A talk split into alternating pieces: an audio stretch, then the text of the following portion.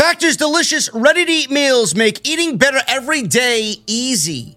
Wherever tomorrow takes you, be ready with pre prepared, chef crafted, and dietitian approved meals delivered right to your door.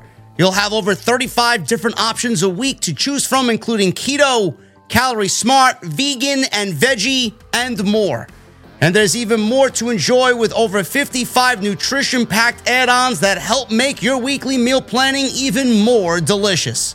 What are you guys waiting for? Get started today and have a feel good week of meals ready to go. The options are endless with Factor.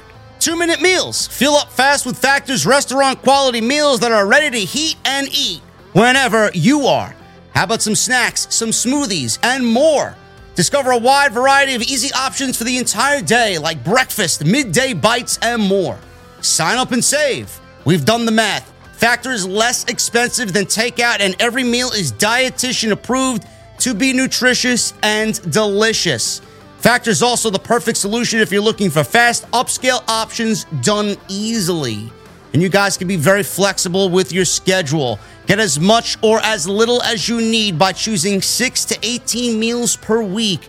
Plus, you can pause or reschedule your deliveries anytime. And the most important part, there's no prep, no mess. Factor meals are 100% ready to heat and eat, so there's no prepping, there's no cooking or cleanup that is needed. If that sounds great to you guys, head to factormeals.com slash script50 and use code script50 to get 50% off. That's code script50 at factormeals.com slash script50 to get 50% off.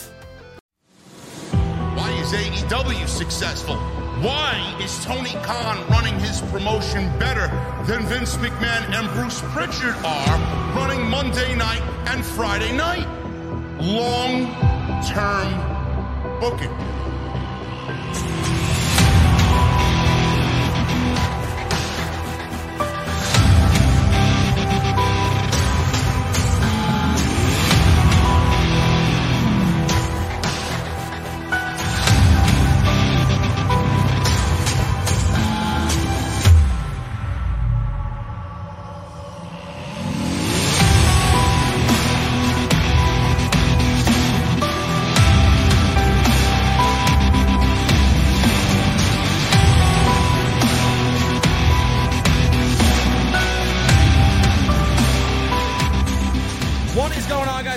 Very much for joining us right here on Off the Script. This is your AEW Dynamite Post Show for June 22nd, 2022. I am your host, JD from New York. As always, walking through the forbidden door on Wednesday night tonight.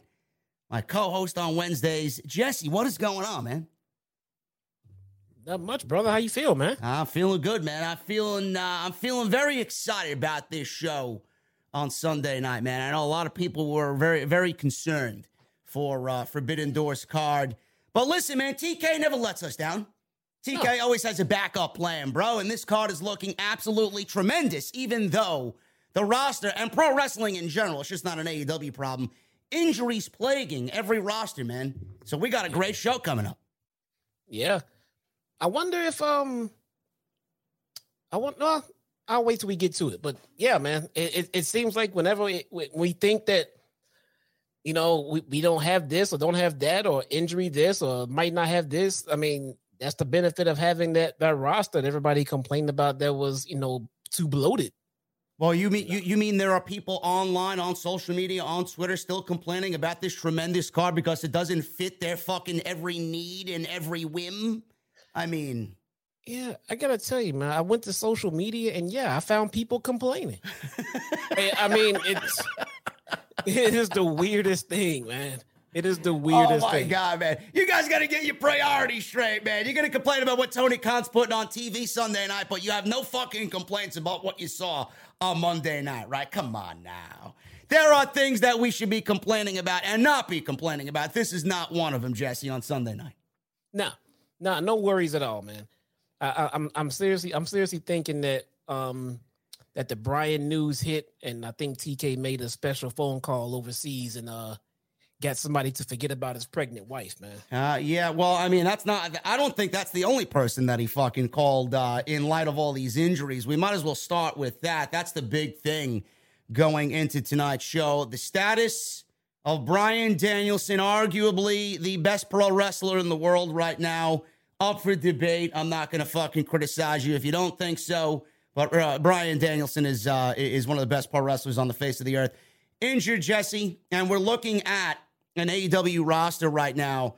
It's amazing, man. This is this is fucking just out of this world crazy. We got Punk on the DL. We got Bryan on the DL. We got Adam Cole, who was on the DL up until tonight, and Kenny Omega on the DL. Buddy Matthews yeah. is on the DL. Uh, there were a, a couple other names that are not coming to me right now.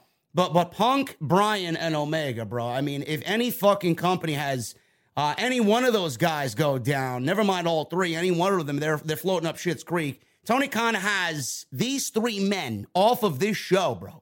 And this yeah. show is still as tremendous as it is. That's a testament to a lot of what Tony Khan has built, man.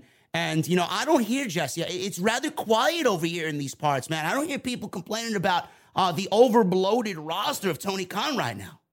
No, no, no. I'm pretty sure. I mean, I don't know, but it appears to me that the three guys that are out are taking up the majority of the AEW payroll. Yeah. I mean, the, the, these are the guys. These are the top fucking guys. And somehow, some way, this guy TK has still managed to put on and put together a more than adequate Forbidden Door pay per view card. Yes. So I mean, I'll, I'll admit, you know, when Kenny when Kenny went down, when Kenny went down, no fucking worries about it. You know, no worries, man. I mean, we got plenty. We got plenty. Then another went down, no worries. Then another went down, no worries. Then Forbidden Door is here. Now I'm sitting here thinking, I think we need Kenny Omega back, man. I don't want to see Forbidden Door go down without Kenny Omega. Yeah. Unfortunately, it will, but we got to see his face on Sunday, right? He has to fucking show up. I I I do think we see him. Yeah, we have to. I, I do. I do think we see him. We have to. I was I was all about Kenny Omega getting this rest and chilling out and everything else, but with Punk and Bryan, Okada in the states, we need to see Kenny Omega, man. Yeah, I, I, I do think that he is going to show face. Uh, it, it's about that time. I, I, don't know the severity of his injury still. I don't know the status of where he is right now as far as him rehabilitating. But I do think that we end up seeing him at, at some point on Sunday. But as far as a lot of people not getting the the dream card that they had hoped for, uh, I, I, don't know why anybody would would would be out there not thinking that this show isn't going to happen again next year. I mean, this is the United Center. It may be the home for this concept for the foreseeable future. It, the, the, the whole venue is damn near sold out. Tony Khan's already stated that it's a $1 million plus gate for AEW, the first $1 million gate in AEW history, um, that quickly anyway. So, I mean, this show is already a success for everybody that's fucking shit on it and then shit on Tony Khan for the bloated roster and then shit on AEW because they're not putting together a great card and shit on AEW because they they're not getting the ratings that people are used to. They dipped into the 750s last week. I don't give a shit. I don't give a shit. If you worried less about the fucking ratings and the fucking great and worry about more the great show that we got tonight. I mean, I don't know where these people's priorities are. Like, look at the talent that's on this show and why everybody is getting excited about this because this is a once in a lifetime fucking show that Tony Khan's bringing to the forefront with Forbidden Door. Yeah, no, I I sincerely do not care about the ratings. It, it, it is it, it would be fun to have you know humongous ratings numbers to to be able to add to your bragging rights. Don't get me wrong, but the my only concern about the ratings for AEW is that the networks are happy with the ratings. Yeah. Because I don't want my show to end up losing their TV deal. Yeah. Other than that, bro, if the rating was a negative two, and the network was screaming, "We're happy, we're happy," then bro, I'm happy. I mean, I just want this show to be able to stay on television. So whatever they're getting, the networks are happy, and they are, from what I from from everything I can tell, then I don't give a shit, man. Yeah, that's because the way, that's the way to be. I'm enjoying the television. I mean, I, I, really am. I mean, if if the ratings were through the roof, hitting tens, and the show was not entertaining, I wouldn't give a shit. Yeah, me neither. I don't give a shit. I, I usually get on people's case because uh, they they always uh, mention, oh, Raw was over two uh, this week. I'm like, all right, so where the fuck were they 10, 10 years ago? Where did all those Where did all those people go?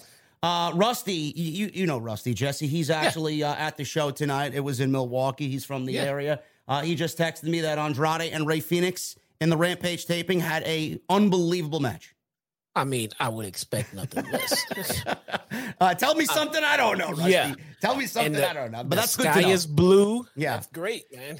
yeah. Sky is blue. I love my whiskey. Toni Storm has uh, great. Uh, oh. You know, tell me something I don't know, man. Yeah, man. I, I, I'm I'm seeing that you you enjoyed that that gif I sent you, man. I'm, I am surprised you were able to make it to the stream tonight. I, I, don't know. You'd be busy. Why, why, why, I don't know why you think I wouldn't, man. I mean, just, yeah, what, what, what a what a what a great asset Tony uh, mean, Toni Storm is to the company. That thing is a lethal weapon, man. You know, I know. I mean, look at it. How, how, how can you not think it's a lethal weapon? Anyway, we're not here to talk about Toni Storm's lethal weapon. Uh, Bryan not? Danielson, no, I wish I could. Oh, yeah, I'm not, I'm not as lucky as Juice Robinson, man. I don't know what to tell you. Uh, listen, Bryan Danielson started the show tonight. Um, he's out there. He looks great. Sounds great. He's moving great. Uh, I'm going to assume that the injury is not as bad as people are making it out to be. He even said so. He will be back. Uh, it's just a bump in the road. So he's talking about two of the greatest pro wrestling companies in the world. That is AEW and New Japan Pro Wrestling. Said next week, Dynamite fans will see nearly the opposite the spectacle that is blood and guts. So fans are chanting blood and guts, blood and guts. I can't wait for blood and guts myself. Danielson said he's glad they are as excited as he is about violence. Everybody loves some violence. So Danielson said he's expected or was expected to be a part of both of these shows, Forbidden Door and Blood and Guts. He says he was excited to prove Chris Jericho wrong when he claimed he's a better technical wrestler than he is. He said he also wanted to crush his trachea. He said he has some good news and some bad news. He said the bad news is that because of what Chris Jericho and Jake Hager did to him last month, he isn't cleared to compete either at Forbidden Door or Blood and Guts. Fans were very visibly upset about this. Danielson said if you're concerned about his health, his mind is working at 100% capacity. He says he can run two miles and not break a sweat, and he can read 500 words a minute. So don't worry about me coming back. I think that's all we need to know about Brian and him coming back. He'll be fine. He listed his prior injuries and then he got worked up. He got a little bit more intense and said there's not another wrestler on this planet who can wrestle at his level. He talks about Zack Sabre Jr., Jesse, and I love the fact, I don't know if you guys picked up on this, uh, and uh, kudos to whoever uh, had Bryan go out there and had this little tidbit. Chris Jericho paid Zack Sabre Jr. to wrestle Bryan Danielson at the Forbidden Door. Now, I, I don't know if that was the storyline going into this or if it was just tonight to kind of make uh, make all of this a seamless transition. But I really appreciate that aspect being thrown in there that Jericho tried to go enlist Zack Sabre Jr. in New Japan to try and take him out even further before Blood and Guts. Yeah, I mean, uh, I mean, this is this is how I I'm, this is why I'm not worried about Bryan's injury because he's come out before and had to deliver, you know, devastating fucking news about his, his status. Yes, and this wasn't that. No, there was there was plenty of kayfabe in here. Yep. There was plenty of bounce in his voice and everything else. He's come out and had to deliver a, a painful truth before, so we know what it would be like. And this wasn't it. It's a bump. Um, Forbidden Door and All Out are fairly close together, guys. So that's why he's out for both. And if it was a serious concern, I, I don't think he would have came out and sugarcoated the shit. No, I, am wondering now what was the spot inside that match that uh, that arena mayhem match that uh, got Bryan hurt. I'm wondering what it could have been. Yeah, I don't know. It, it, it just could have. It also could have been uh, um that spot with the just, leg. Well, no, I don't know about the leg spot because he did go a little bit after that, but just just injuries catching up to him. Maybe he just needs to settle down and chill out his his his uh, neck and everything else, and just you know recoup for a few months. Maybe that may maybe that's just what the doctors are telling them to do right now. Who knows? Yeah. We're all speculating right now, but it could be a combination of things. It could have been one spot. You know, maybe we'll find out a little bit later. We just found out this news a couple hours ago, so let's see. So he talks about Eddie Kingston, and he said that Eddie Kingston thinks he is a judgmental prick. And he says, You better believe I am. Damn right I am. He says he has really high standards. I mean, I think everybody should have really high standards. The only people that I don't think have high standards are the people that watch Monday Night Raw Friday Night SmackDown on Monday and Friday. They're they're content with mediocrity. Bryan Danielson is not someone that is content with mediocrity. I like that. So he promises when he promises something, he is going to deliver and it's going to be amazing. He says he has found the one person he trusts to take his place at Forbidden Door and take his place at Blood and Guts. There was a, I guess, uh, uh, uh this, I, I don't know how to put it, but there was this like, oh, who is it going to be? Is he going to come out tonight? Uh, inside yeah. the arena tonight. So the, the crowd was buzzing. Who could it be? Who could it be? And it was it was it was like there was some faint chants. Yeah, you know, separated throughout the crowd, and Bryan gave him a minute to see if they all came together, yeah. and they did not. Yeah, there was like this this buzz that you heard in the audience tonight, but nothing really came of that. Um, so the crowd got a little excited here. Danielson said he knows he will take Zack Sabre Jr. to the limit on a technical level and then give a beating to Chris Jericho inside the blood and guts match. He said everyone will be astounded at what this man does in AEW. So whoever it is is now going to be contracted to AEW. That's what I got out of this and the fans start chanting, Who? They did the New Day, Who? Who? So Bryan said he came out of the bad guy tunnel. Now, th- this is what really got me. I don't think he's a bad guy, but the fact that he came out of the bad guy tunnel, I think he used that as an excuse to not tell everybody who it is. But he's not a bad guy. He's a babyface, and he's with the Combat Club. So uh, I-, I don't know why he said he's a he's a bad guy. He's not a bad guy. He also said he's not going to tell Zack Sabre Jr. who the opponent is either. He said, Tune in Sunday to see the greatest technical wrestler. He dropped the mic, and then Zack Sabre Jr. came out and he walked out to the stage. Didn't say anything much with the microphone. He was, uh, I guess, staring at Bryan from the aisleway, and that was pretty much all that you got there. Now, Jesse, the rumor going around is, and the, the talk of the IWC is, it's one of three people. It's either Jonathan Gresham, which a lot of people were like, oh, it could be Jonathan Gresham. He's the Ring of Honor no. World Champion. He's a great technical wrestler. I could no. see it happening, but no, it's not Jonathan Gresham.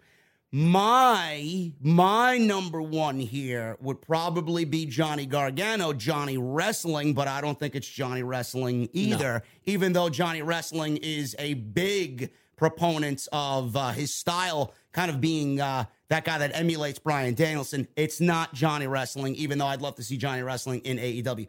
Jesse, the one man, the one man on everybody's list is Claudio. And Claudio is going to be the guy that shows up on Sunday and he's going to go into the Forbidden Door, uh, walk through the Forbidden Door against Zack Sabre Jr., and he's going to go walk in blood and guts and he's going to fucking own that shit like he's fucking king shit, the boss that he is. Cesaro, man, is going to be all elite. That's it. That's that. That's who it is. It's no one else. I mean, he is the only one that would. He's the only one that could come in and fit the bill from everything that Bryan said and also fit like a glove in the um, Blackpool Combat Club. Yeah. That's it. I mean, yeah. he dresses the part for the combat club. And when Bryan says, uh, you know, this guy is a great technical wrestler and somebody that he knows very well. If you guys want to go back to SmackDown, when Bryan was a part of the creative team, who was the one guy that got Cesaro on TV in big moments and that match with Roman Reigns? Who do you think pushed for that? It was Bryan yeah. Danielson. That's the reason why Cesaro got that match with Roman Reigns for the Universal title. Yeah, it, it's no one but Claudio, dude. I mean, he's he is he is a, a regal guy. Yes. I mean, I mean, it, it, it, that's a, it's such a it's such a done deal. Yeah. I just I just got done listening to Mox's book. I oh wait, did, did, did, did, you did you use uh, audibletrial.com slash off the script? Of course I did. That is the only way to go. Okay. That is the only way to do this it. This is why I have you here, bro. Yes. Okay. I mean, I, I did it twice. Okay. Beautiful. All right. Good. But um, so I just got done listening to that book. And two things I took from that book. One, fuck Kevin Dunn. Right, that's, that's, that that's that's per Jon Moxley, not me. That's I mean, anyone who read that book knows what I'm talking about. Fuck Kevin Dunn. That story was fucking insane. You gotta check that out, man. And the other one is Claudio is the one name that is littered throughout the entire book. He mentions him in high regard throughout the book. There's nobody else to fit in this spot but Claudio. Well, not only that, I didn't know that. So thank you for filling me in on that. That's obviously a big uh, a big aspect of what's going on here. Eddie Kingston and Cesaro Claudio also have a little history as well. He's been mentioned by Eddie Kingston as well, and, and even when he was a uh, yeah, a free agent and he walked from WWE. One of the first person, one of the first people that actually tweeted about the whole situation was Eddie Kingston and, their history going back to Ring of Honor. Um, there's a lot there to like, and you know we may be talking about the Blackpool Combat Club at the end of all this, Jesse. If you got Moxley, Yuta, Bryan, and Cesaro, Claudio in this in this group, I mean, we may be looking at the best fucking stable in all of pro wrestling. I don't know yes. how anybody can refute that with the with the talent that's in that group. Yes, that that's a stable built around nothing but pro wrestling. Yes, that's it. And that's he it. will that, be. That's their common denominator. This is my prediction. This is my prediction. He what his services to WWE undervalued, underappreciated, not utilized the proper way. What he did was was great. He he fit his role and he exceeded above that, but never was given anything for all the hard work that he that he did for WWE. I'm making a prediction right now. If he is in the Combat Club, this will be the thing that gets him absolutely more over than anything he's done in WWE in the last 11 years. I, I agree. I agree. I, I think the fans are finally going to get the chance. Yes. To to to fall in love with Cesaro. I mean, I don't think they've ever been for for all of the for all of the little mini pushes that WWE has given him. They haven't given him enough for the fans to get fully vested and drag in the the few that didn't understand or know who he was they his push was so uh, stop go stop go so many times that people who didn't know stopped even trying to care. Yeah, and now he's gonna have the platform to show us why we should care and why we're gonna care. This is gonna be great for him, man. Zack Sabre Jr. versus Claudio at Forbidden Door. Oh my goodness. Can you imagine the fucking barn burner that these two guys are going to have? First match out of the gate, being a free agent coming out of WWE in your first match is at a New Japan AEW joint show against Zack Sabre fucking Jr., man. Holy shit. Jesus Christ, yeah. man. You can't yeah, ask for anything better than that. I mean, if you yeah. want a clashing of styles, I mean, those guys, uh, Claudio can out wrestle the best of them. Yeah, easily, all day long. Dude. He fits. He fits that wrestling style. Out of the three that are being mentioned, I don't think any of them fit that style more than Claudio. I mean, Gargano, I know, I know people are saying Gargano. Gargano has a fucking phenomenal style. It does not mean it, it does not mean it's the same kind of style. The the the the the strong style, the European fucking beat the shit out of you style, like like fucking Regal and Moxley and Bryan no. and Claudio. No, not to take anything away from from from Gargano. Uh, he is absolutely fucking incredible. Uh, I'm not yes. taking anything away from him yes. at all. And the matches that he gave us in NXT are, are going to live in my heart for the rest of my fucking days on this planet. I mean, that's the reason yes. why we all fell in love with NXT was Johnny and, and Ciampa and what they did. But Johnny is a technical wrestler, but not on the same levels as Zack Sabre Jr. and not at the same yes. level of a Cesaro. It's a different type of. It's technical. just different. Yeah, yeah. It's, it's, not. It's not better yeah, yeah. or worse. Johnny. Johnny is not. Different. Johnny. Johnny is technical, but. I, I mean, the way I would the way I would uh, describe Zack Sabre Jr. and Cesaro, it's almost like you're a fucking mad scientist. They're like fucking it's, mad scientists.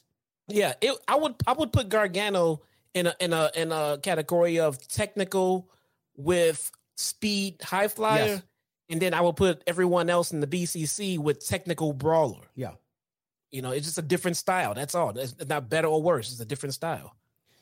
Yeah, this is going to be incredible, guys. Uh, that's the talk of the town on uh, on social media right now. It's uh, Claudio, Johnny, and, and Gresham. Obviously, uh, Gresham.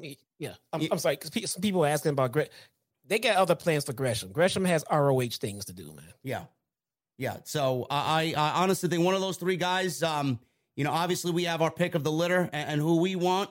It, it's definitely out of those three, the most one, uh, the one that makes the most sense, I should say, is uh, is Claudio for sure, as he fits uh, the bill perfectly for the uh, Blackpool Combat Club. The the other thing that happened tonight, Jesse, and uh, we'll talk about this uh, before we get into the breakdown of the show was the IWGP World Championship situation. It was Jay White beating Okada at Dominion. He won the championship, and the talk of the town was who is he going to defend the title against the Forbidden Door? Is it going to be Adam Cole? Is it going to be Adam Page? Is it going to be a triple threat match? Do we see Okada thrown into the mix and maybe we get a tag team match out of it with Page and Okada teaming up against Jay White and Adam Cole. That's what we talked about on the show last week. And we finally got our answer tonight after a very good match between Page and Silas Young, a Ring of Honor alum. We have what is being looked at, Jesse, as a potential match of the year candidate. It's not a tag team match. I thought it was a tag team match. Uh, I thought it was a tag team match after that segment ended. And then we got the graphic and we got a fatal four way, bro. It is going to be Kazuchika Okada versus Jay White versus Adam Page versus Adam Cole for the IWGP World Championship. That is going to tear the United Center down in so many different fucking ways, bro. I don't even know if we'll be alive after, after that match is over. Holy shit. If if you if if you like say like a year ago put out a poll and told people to pick out a fatal four way between AEW and New Japan. I mean, I, I, mean, I'm not saying everyone would have picked ex- this exact match, but my God, there would have been a lot of people picking this exact match. This is this is unbelievable, man. this is going to be something that's going to be on people's lips for uh, for days after it's over. I legitimately thought we were going to get a tag team match the way that segment ended. Adam Cole and, uh, and Jay White. It looks like they had teamed up against uh, Okada and Hangman, and uh, we we got a fatal four way being announced. So that's what Tony Khan has decided to go with. I mean, I can't complain about it. I won't complain about it. I, I knew these four guys were going to be involved in some way, shape, or form, and that's what they decided on. That was best. Now I've seen a lot of people complaining about it Thank God it's a fatal four way. Thank God it's not a tag team match. And then I see some people saying that the fatal four way is a little bit more predictable than the tag team matches. I don't no. even give. Who gives a shit? No. What are you complaining no, about? There's no stakes on the line in a tag team match. No. There's nothing. There's nothing on the line. So no. As just, soon as they, just, as soon as they mentioned that his title was going to be on the line, then you kind of you kind of figured that it was going to be a fatal four way. Yeah. It's, it's, this makes sense. Either I mean, the tag match itself too would have been just as fucking entertaining. But for the purposes of doing a pay per view and selling a pay per view and everything else, there's nothing on the line in that match. Now you got a fatal four way with four of the biggest names in the world in one match. This is better. Yes, I agree. This is better. Adam Cole is going to win the IWGP World Championship. No, he will not. No, no he, will, not. Whoever said that in the chat, no, he will not. It, it, no one's winning that match but Jay White. Yes, Jay White's going to win. Uh, we may get a tease of a, of a fucking uh, Rainmaker but yeah, that's about if, it. If Jay White does not win that match, then Okada is winning the match. Yes. It's going to be a New Japan guy walking out with the title. There's not going to be any uh, switching of titles here. The only title I could really see uh, on a New Japan team that would go to an AEW team is FTR. I could see FTR yeah. winning those tag team championships just to build them up as the greatest tag team of all time and then put those titles on the line in a winner take all match with the Young Bucks, part three. And that's yeah. going to be tremendous. Yeah, I can see that. But uh, Okada, is in AEW. He's at the pay per view on Sunday night. He's walking through the forbidden door after all of this. I wonder what's going to go on. Is he going to show up? Is he wrestling Bryan? Is he wrestling Cole? Is he wrestling Page? We got him. He looked great, and he's going to be on Sunday's show. And Tony Khan is probably thanking everybody in Japan for uh, Okada's services here to show up on Sunday night because that was a major, major, major get for AEW that he's here for Sunday's show. We're gonna go over the rest of the card. I'm sorry, Jesse. No, I going to say that that is huge. I mean, to to just in case there's anyone floating around here who does not know, um, Kazuchika Okada is basically the Japanese Roman Reigns, or the Japanese so, John Cena. John Cena, yeah, I, yeah fine, and John Cena too. I mean, he's he's he's their golden boy. I mean, he's he's the he's the face of the company. So to have him here at Forbidden Door is huge for both sides. This benefits everyone for Okada and his American and his uh, brand in America, and for the fans. Yeah. So this is huge. Absolutely. Uh, I can't wait for this. This is going to be tremendous. What a match this is going to be. And like I said, we're going to go over the rest of what happened on Dynamite tonight, guys. Bear with us. I thank you guys for joining us on your Wednesday nights, wherever you may be on Off the Scripts. Today, sponsored by my great friends, man. I'm glad to have them back on board. Magic Spoon, Magic Spoon cereal sponsoring the show tonight. I love me some breakfast, even though I usually skip breakfast six days out of the week.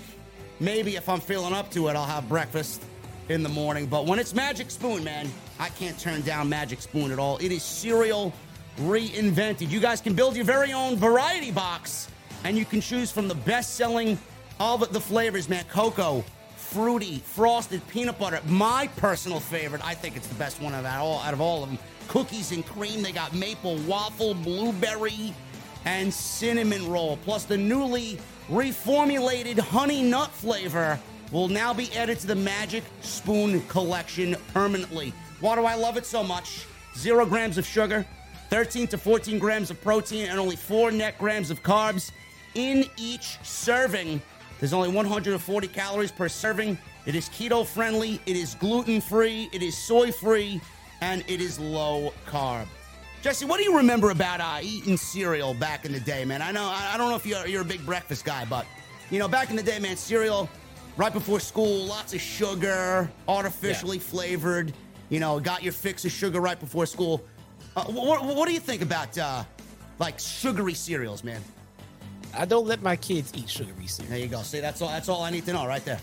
Yeah, not not at all. I mean, once in a while for a treat, it's not the worst thing on the planet. But if you start giving it to them every day, it's too much sugar. Now, what if I told you guys that what Jesse said makes a lot of sense? And if you want cereal to taste just like that, but not with all the added shit in it, that's Magic Spoon for you, man. And that's the best way for me to describe it. Again, I love the cookies and cream flavor. So if you guys want to try this out for yourself today and get yourself some Magic Spoon cereal, you can build your own variety box. You can get one box and just try it out for yourself you're going to use code SCRIPT for $5 off. And you can use code SCRIPT by going to magicspoon.com slash scripts. And you guys, like I said, can also add the new honey nuts flavor to your custom box. Also, for my Canadian and UK fans, Magic Spoon is now shipping to Canada and the United Kingdom. So I want to thank Magic Spoon for once again being a great friend and a sponsor right here on Off the Script. Follow me on social media as well at JD from NY206. That is on Twitter and Instagram and now on TikTok. You guys can follow Jesse on Twitter as well at Chi-Town Smart. Go and check out all the other content on the channel, man. I uploaded an extra today, right before Dynamite went live on this Triple H situa- situation. Apparently, he may be back running the black and gold. We don't know yet for sure, but he had a backstage meeting and claimed to everybody that he's back. Whatever that means, hopefully, we'll find out in the days to come now that Stephanie McMahon is the new interim CEO. So go check that out along with all the other content you might have missed. And make sure you guys hit that subscribe button down below, turn on the bell for notifications, hit the thumbs up. Let's try for a thousand likes today on Off the Script for the AEW Dynamite Post Show. And make sure you guys get those super chats in. We'll hang out at the end. If you guys want to become a member as well, you guys can hit that join button as well and become a VIP right here on Off the Script. There's no I in team, but there is one in Indeed, and that's the hiring platform that you need to build yours. When you're hiring, you need Indeed. Instead of spending hours on multiple job sites searching for candidates with the right skills, Indeed's a powerful hiring platform that can help you do it all. One of the things I love about Indeed is that it makes hiring all in one place so easy because Indeed does the hard work for you. They show you the candidates whose resumes on Indeed fit your description immediately after you post so you can hire faster. Join more than 3 million businesses worldwide that use Indeed to hire great talent fast. Start hiring now with a $75 sponsored job credit to upgrade your job post at Indeed.com slash BlueWire Sports. Offer good for a limited time. Claim your $75 credit now at Indeed.com slash BlueWire Sports. That's Indeed.com slash BlueWire Sports and support the show by saying that you heard it on this podcast. Indeed.com slash BlueWire Sports. Terms and conditions apply. Need to hire? You need Indeed. Jesus Christ, I feel like Excalibur, man. Holy shit. He even yeah. fucked up. He, he even messed up his his uh, his uh, speed through reading tonight, man. Did you hear and that? He, and he's and he still killed it. And he still killed it. And Tony Khan even issued him uh, or uh, said to Tony Khan in the uh, in the headset, "Let's get this guy a raise." I think so. anyway, moving on with the show, guys. Moxley. We went from Bryan talking about the Blackpool Combat Club and the debut of this mystery opponent for Zack Sabre Jr. right to Jon Moxley. So he was pacing back and forth and he talked about how things are personal between him and Chris Jericho. He said they'll find out how much Jericho and his cronies are willing to suffer. He said, before that comes, maybe the most important match in my entire life with Tanahashi. This match with Tanahashi means the world to him. He said he's transformed into a better man and a father the last three years. And next, he'll prove something to himself when he steps in the ring with the ace. Once the bell rings, I have no respect for anyone, says Jon Moxley. Jesse, we're looking at Jon Moxley becoming the uh, interim AEW World Champion and leading AEW until CM Punk gets back. Yeah, there's nobody else, man. I mean, unfortunately, there's nobody else in that position right now but Moxley, dude. Now, a lot I mean, of people are going, a lot of people are going to be complaining about Jon Moxley. Oh, another WWE guy, but you can't take it away from him. He's bigger now than he was in WWE. Um, uh, I don't. I don't listen to those guys. I don't listen to those guys. There, there's, there's plenty of people that that could be put in position to do this right now, but as it stands right now, on a on a, at an at an instant, there's nobody but Mox right now. No, now Moxley is the uh, the best candidate for this position. Uh, we'll talk about Tanahashi and how he looked tonight at the end of the show. I wasn't all that impressed with how Tanahashi looked tonight. Hopefully, that's a different story on Sunday night in the match against Moxley for the AEW Championship.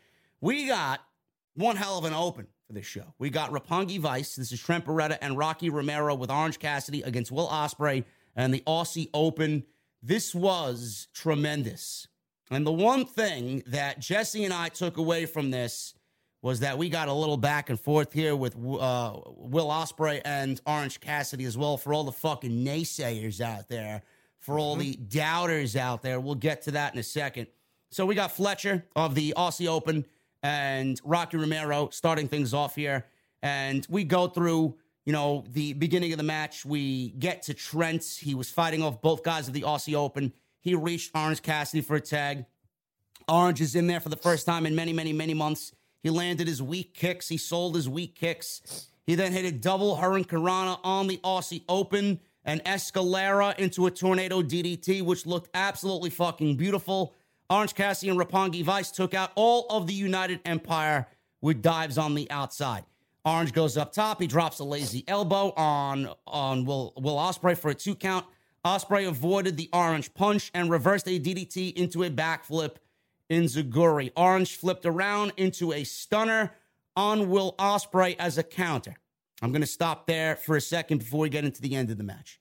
Jesse, I honestly think, and correct me if I'm wrong, Tony Khan listens to a lot of the feedback when it comes to AEW, and Tony Khan is absolutely aware of people already complaining about Orange Cassidy and Will Ospreay at the Forbidden Door on Sunday night. They had these two in this match tonight to give you a glimpse of what is going to happen on Sunday. And I don't know how many arguments I got into with people in my comment section on YouTube, on Twitter about this match. Even some of my close personal friends. Orange Cassidy sucks. This match is going to fail, blah, blah, blah. Do you fucking people honestly believe Will Ospreay is capable of having a bad match. Number one. Number two, Will Ospreay is one of the most uh, uh, uh, acclaimed pro wrestlers in the entire world. Do, do you think that he is going into this match thinking, oh my God, they gave me Orange Cassidy? He's the type of guy, Jesse, with the status of, of what he's accomplished, that he probably requested to work with Orange Cassidy because of how great Orange Cassidy is in that ring. And what Tony Khan did tonight, he gave us a lot of what could happen on Sunday night and let me tell you something, bro. These two guys on Sunday night, they're going to shut a lot of people in the community completely up. They are. You know, and normally on a go home show, you know, in a segment right before the pay per view, you know, you would complain, like, you know, why would you have these guys touch each other? You know, they should be staying away and everything else. Yeah. But unfortunately, and you mentioned that a lot, and we mentioned that yeah. a lot on this show as well. Yeah, I mean, but unfortunately, we got people, you know, like I said, man, I get on I got on social media earlier today and I saw people complaining. It was fucking weird. So unfortunately, some people believe that Orange can't work. They believe that this is gonna be a nothing match. They believe this is not gonna be good. I just don't get it. Now, I get and I understand not liking Orange's gimmick. I get that, and I'll give them that much. I understand not enjoying the gimmick. But you can't tell me the guy can't fucking work, man. If you say that, that you're just not watching it at all. Now you're just judging it without watching the guy wrestle, man, because the guy can go. And Will Ospreay is a world renowned, world requested wrestler who can make in a, a phenomenal match with anyone. Yes. And he doesn't have to make he doesn't have to bring Orange Cassidy to a great match. That's the thing. He doesn't have to. The two of them are going to create one together. You, you would think Orange Cassidy, with what he's already done in the ring with some of the top names in this company, he, he would have shut people up already. But people seem to have the fucking memory or or, or the fucking uh, the brain power of uh, of half mental fucking dummies out there. But we got Orange Cassidy in the ring with Omega. We got Orange Cassidy in the ring with Pac. Uh, Will Ospreay again, uh, absolutely one of the best in the world at what he does. I, I don't really understand why people are going into this. The people that don't like Orange Cassidy are the same people that like Wendy Choo on NXT wrestling in her fucking pajamas and sleeping in the corner during her matches. This this is what I don't get. You can't like one and then not like the other. Now Wendy Choo's not as cool as Orange Cassidy, but I don't know why anybody at this juncture is doubting what Orange Cassidy can do in the ring. If anything, what he did tonight is just a fucking uh, a taste of what's going to happen in a full 15, 20 minute match for the United States Championship on Sunday night. Yeah, no, I agree. And I can't wait for it at this point just to yes. be like, ha ha ha. You know, yeah. I mean, it's otherwise it was just a match I would want to see. Now I'm looking forward to it just so they can watch, just so I can watch them prove everyone fucking wrong. Yes. So this is going to be a great match. I can't wait for it. Jesse as well. Um, so after the lazy elbow and all that offense from Orange to Will Ospreay, we got a just a, a myriad of big moves here with all six guys. Um, we got Trent wanting strong zero. Ospreay cut it off. Davis of the Aussie Open hit a lifting pile driver that looked fucking great for a near fall. Orange Cassidy broke up that pinfall. Orange avoided Ospreay's uh, Sasuke special, and Ospreay took a dive from Rocky on the outside. Trent fought off both Aussie Open once again, reached Orange for the tag. Orange connected with the Orange Punch on Davis of the Aussie Open for the win. So Orange Cassidy gets his finishing move on the team of Will Ospreay in the Aussie Open. Kind of a foreshadowing of what's to come on Sunday night. I don't really see oh, Orange oh, yeah. Cassidy winning the United States Championship from a New Japan guy, and in this case, Will Ospreay. But uh, my God, man, it may be a show stealer on Sunday night. I'm very much looking forward to it. And this was a great fucking match. High energy and really good stuff by all six guys. Yeah, yeah, I'm gonna enjoy it. You know, uh, here's what I here's what I'm wondering about Orange Cassidy and the people that don't like him. So I refuse to believe that these people just think he can't wrestle. So I won't even think that because if you think that, then you're just not watching. So I'm assuming they just don't like the gimmick. All right. So what if he changed his gimmick to be more normal, more like everyone else, and just something that's no longer unique. Right now, he has a gimmick that that makes him unique, special, and different from everyone else, and he can still wrestle. And you want to change the one thing that makes him unique. And and one of the biggest things about it, Jesse, is that he's fucking cool while doing yeah. it. He looks cool. You know, the funny the funny it. the funny thing the funny thing is Orange Cassidy is the gimmick of literally everybody talking shit about him, lazy pieces of shit. But the only thing that these people are missing is that when he when they got to get down to business, they, they don't do business like Orange Cassidy. So right. pretty much his gimmick is mostly what the IWC really is. They don't want to do anything. They don't want to get off their fat asses and yeah. go work their nine to five job at fucking uh, Burger King. So yeah. it's funny to me how everybody making fun of him, but you can't deny what he brings to the table here. It's it's like Jesse said, it's a it's a gimmick. And when people want characters in AEW, he's a fucking character. And he's, he's a great character. character. He's selling merch. Yes. Kids love him. My godson, his favorite fucking wrestler is Orange Cassidy, man. How many Halloween costumes have we seen with Orange uh, Cassidy, bro? How man. many cosplays have we seen with Orange Cassidy? People Online. love him. He's cool, like you said. He's he's he's cool, man. What's what's so fucking wrong about just doing something fun and cool? It's not like they're pushing this guy into the main event as the most serious wrestler. Oh, I can't time. take him serious, man. They're gonna make him a world champion. So what? See, even if they did, so what? I mean, but I hate people sometimes, man. Right, the internet sucks, man. Christian even said it, man, which we're gonna get into. Social media is toxic. It's cancer. Good. Christian Cage speaks in what was probably the best thing about this entire show and probably the second best promo of the entire year in AEW behind the MJF. Now, funny story is with uh, this Christian Cage promo, You know, I- I'm texting Jesse during this promo. We were about maybe a fourth of the way through, maybe a halfway through, give or take. And I'm like, this Christian Cage heel turn is going to be tremendous.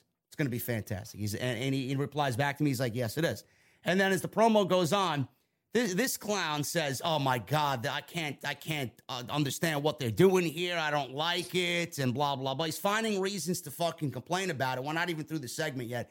So he he did not like the explanation. Just to give you guys a backstory. Jesse did not like the backstory of Christian turning heel on Jungle Boy last week at the end of Dynamite. He thought it was ridiculous. Now, Jesse, why did you think, before I get into what he actually said here, which was fantastic, why didn't you like what he said up until about midway through this promo?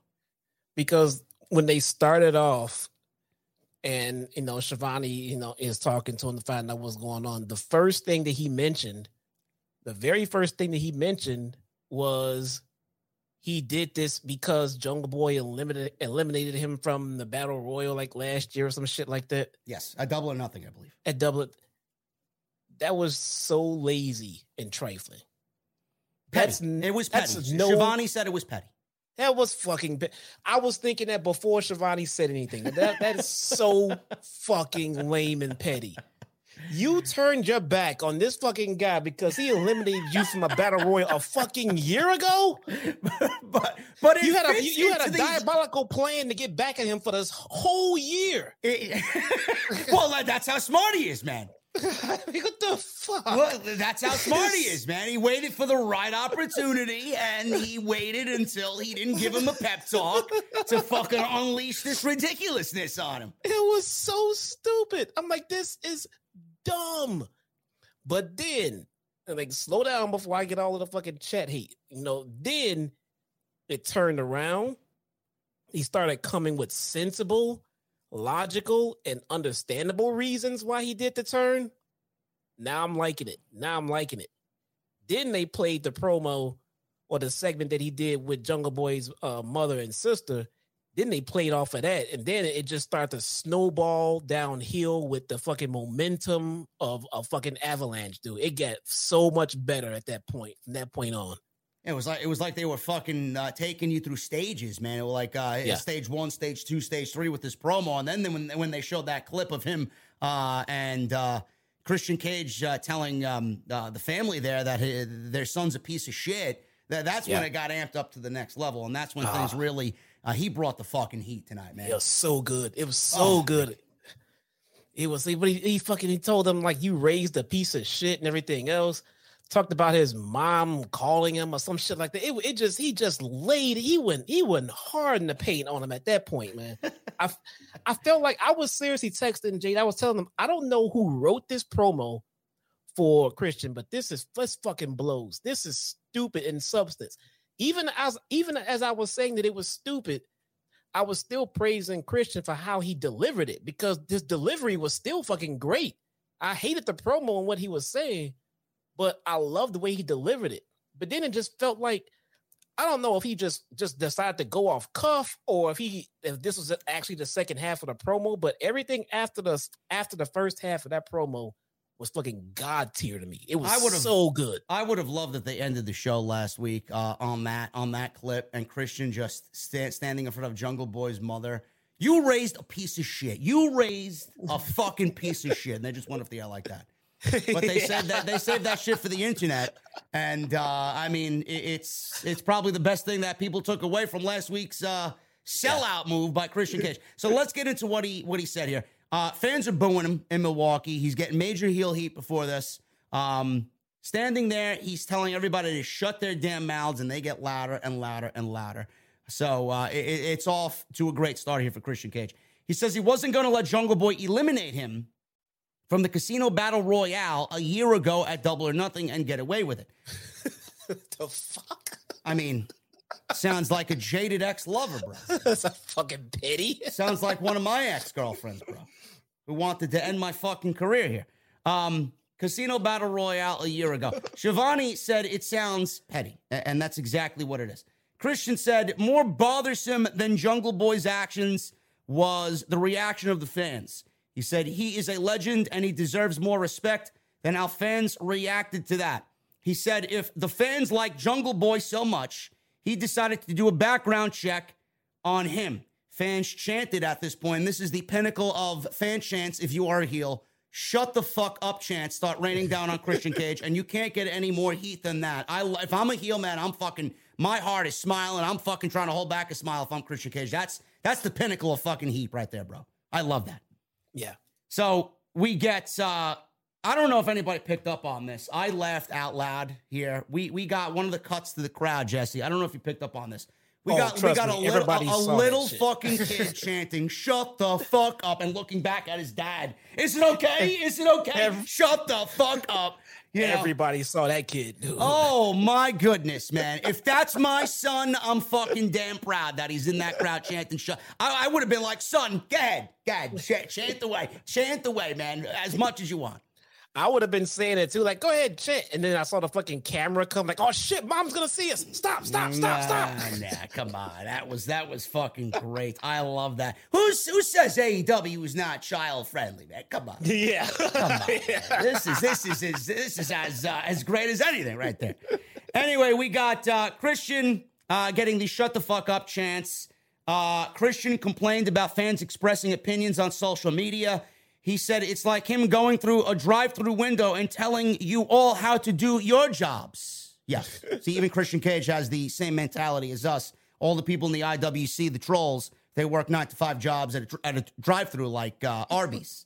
So uh, he said it's like him going through the drive-through window, telling everybody how to do their job. Schiavone was about to wrap up this interview, and Christian said, "I'm not done," and he threatened to pull Schiavone's earring out of his ear. That got big boos as well.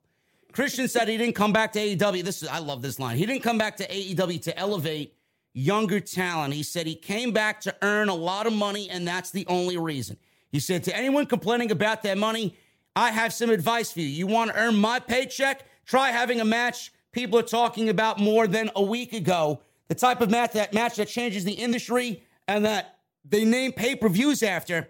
Do that, and then you can be at my pay grade. Until then, eat my crumbs and enjoy it. I don't know who that was aimed to or aimed towards, but uh, he said it anyway. So he said he said the one time he didn't give Jungle Boy advice, he lost the tag team titles with Luchasaurus. He says he's going to take control and get his hands dirty, and that pisses him off. So Schiavone So- said last week, I'm sorry, Jessica. Pa- pa- yeah, pause right here. So this is where in the promo I started really getting turned around on the whole ordeal because now it started making sense. Yeah. I was saying this is simple. I've been here giving you all this fucking golden advice and golden fucking, you know, you know, tutelage and everything else. And you go out there and you fucking lose. That's it. Simple. Simple, dude. That's why I got tired of fucking losing. Get the fuck, you're a loser. Get out of here. Bro, is this a real shirt? Yeah, that's his new t-shirt. I just sent I, it to I, you. I have to pick this up. I, I have to pick this up. Christian's new shirt. Christian's new shirt. If you go to shopaw.com, it says worked everyone. yeah. I love that. I that's a good shirt. absolutely love that. That is a incredible. good shirt.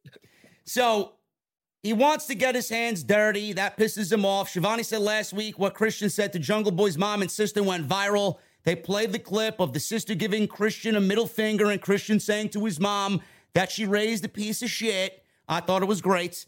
Christian said he was only giving Jungle Boy's mom a chance to apologize for giving birth to Jungle Boy.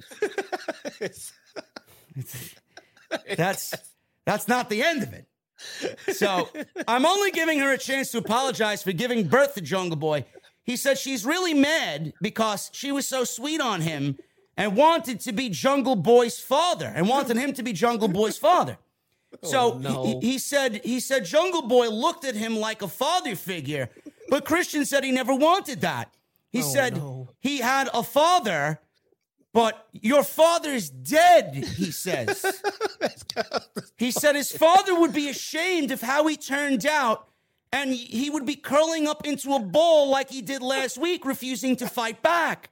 He told him to enjoy this early retirement at the age of 25. So good.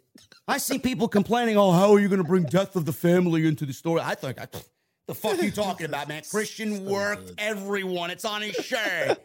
Be mad, geeks. Be mad. This is, Jesse, I swear to God, man, if there's one thing I love, man, in, in life, it's fucking a good a good cup of coffee, a great tasting beer, a fucking nice uh, fucking rock song with a musical chorus I could sing along to for fucking uh, weeks to come after I first hear it, and a great wrestling promo, man. This was a master class of a fucking promo. I swear to God, if anybody's listening to this, if you're healing the business and just coming up in the business, there are, there are a handful of guys you need to be taking influence from. This man is one of them, man. He was always a great promo, but my God, man, at his age now, still outworking everybody, man. It's the legit truth on that t-shirt. This was fantastic. This was really good, man. This is this is really good. And coming off, you know, a few weeks off of MJF's promo, you know, it'd be kind of hard to cut a promo for people to be talking about. You know, I'm not gonna say and say it was better. We all know it was not. But to even go out and cut a promo and have people still talking about it, you know, afterward, it's amazing because how do you how do you follow up what MJF did? This was it. This was fucking great, man. This was fucking great. When you get people say, "Oh, how did you? How can you say this about Luke Perry?" and it was disrespectful. Okay, he won. Christian won. Right. That's it. He, he just won that promo, though. That's how you do it. You know, I, I, I, love I love how a lot of people just go into these arguments thinking that Christian went out there and, and mentioned Jungle Boy's father, uh, Luke Perry, uh, without consulting him or his family.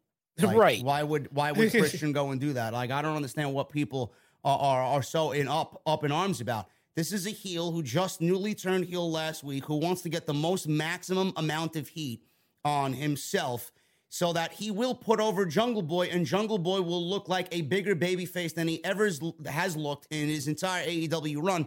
And if the family gave the okay to mention Luke Perry in this promo indirectly, he wasn't mentioned by name. Yeah. I don't see the problem in it. I mean, at the yeah. end of the day, Christian made himself into a monster heel verbally with what he said about Jungle Boy and his family. And now, Jungle Boy, when they get them in the ring, he's going to be bigger for it. And I'm very much looking forward to Christian getting his comeuppance here. This is great. This is pro wrestling yeah. 101. What the fuck is there not to like about it? Yeah, people, everyone asked about, you know, well, I thought Christian was supposed to be trying to get the young guys over. I just sent you another. Bro, why picture. are you sending me texts fucking from Denise Salcedo, bro? You fucking serious? I had to send you that one. What is this? you gotta put that shit up on the screen, man. What? What is this? Look at what this guy's sending me here, man. Look at this. Look at why are you sending me this? Why is she fucking dressed up as Brandon Cutler, dude? And people call me a fucking mark. Why? Why? People call me a mark, and, and this is this is what I get sent via this fucking geek. Well, well, look, look, right there. Look. The fuck is wrong with you, man? the fuck? Jesus dude. fucking Christ! I gotta sit next to this fucking creature at the at the goddamn fucking show. Not this, oh. not this, not this. This is my cat, Bailey. This fucking whatever the fuck this is. I hope she fucking sits next to you dressed just Jesus like this. Jesus fucking Christ, man. My God. It is so good. But but yeah, dude, it's it's it's it's heel work like this, guys. It's heel work like this that helps Jungle Boy get over even more. The more of an asshole, the more of a dick this guy is, the more Jungle Boy benefits from it when yes. he beats his ass eventually. Yes. The, the, the worse he is, the better it will be. This is uh, this is great, and we're not even done with this segment yet. Uh, Christian Cage he uh, spoke ill will about the family. Luchasaurus comes out there. He's very angry. He's about to defend his little buddy here. So Luchasaurus comes out there looking very upset. He shoved Christian into the corner, grabbed him by the throat. Christian still got the microphone in his hand, and he's trying to g- gasp for air here. And uh, he said, "Listen, listen, listen. I want to talk to you privately. Remember what happened to Marko? So Marko Stunt no longer with AEW. Now Christian Cage is using Marko Stunt to uh, possibly lure Luchasaurus to his side of things. Luchasaurus then tightened his grip. Christian said he's like a son to him. So he called Luchasaurus like a son. Luchasaurus let go of the grip on his throat. Christian whispered something to Luchasaurus but he but he he he, he loosened the grip and whispered in his ear. But if you guys notice, Christian looked into the fucking hard cam like, yeah, bitch, I got this guy now. We're gonna do Yeah. some business. It was one of them fucking, yeah, you can trust me, bro. And then you look into the camera and give that little smirk like, ah, I'm gonna fuck this guy over. That's exactly what I felt in this segment, Jesse. Yep, absolutely, man. And at this point, at this gesture of this, of, of this whole ordeal, I could, I mean, I could seriously, it could still go either way. Uh, Luchasaurus could be, you know, just, you know, just faking this and still with Jungle Boy, or he could flip. He could flip if he, if if if Christian flips Luchasaurus, and Luchasaurus uh, becomes a heater for Christian, it's gonna make Jungle Boy just an even bigger baby face, man. Yes. This was this was a tremendous promo.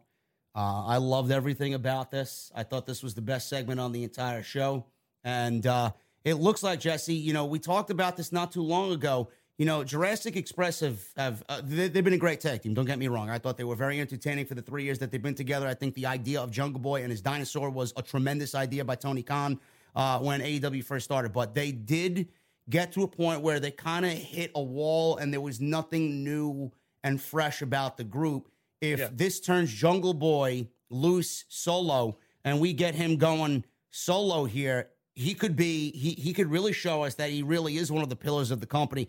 And Luchasaurus, man, I honestly think Luchasaurus out of out of everybody that was associated with Jurassic Express, including Marko Stunt and Christian, needed a reset button more so than all of them.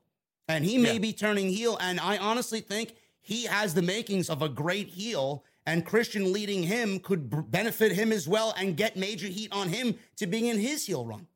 Yep.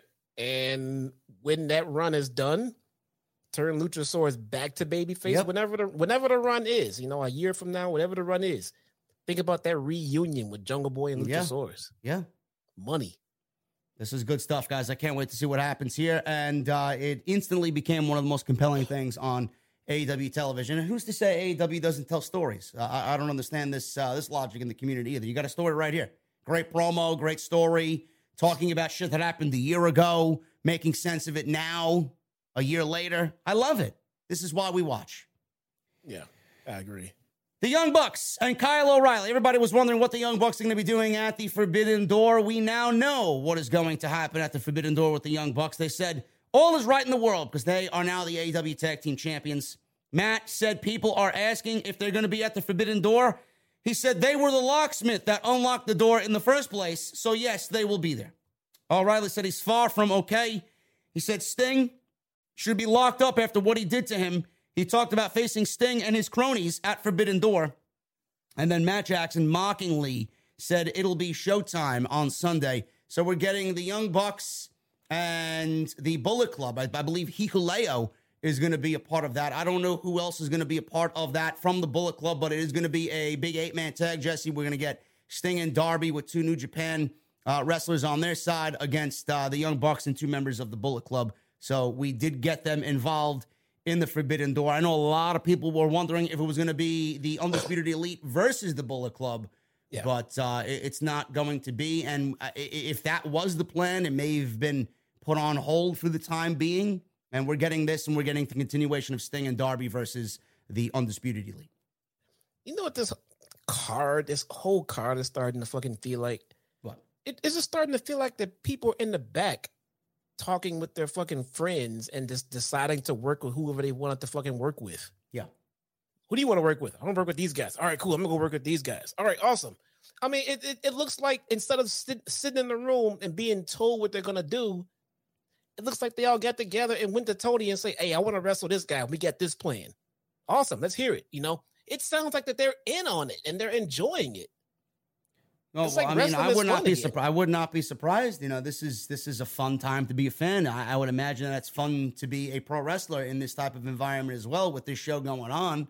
You know, and, and everything that's going on with all the injuries and all the doubt that was uh, maybe a week ago, two weeks ago with this show. Uh, it ended up being a tremendous card, even with like we said at the top, all the injuries that have mounted up for AEW.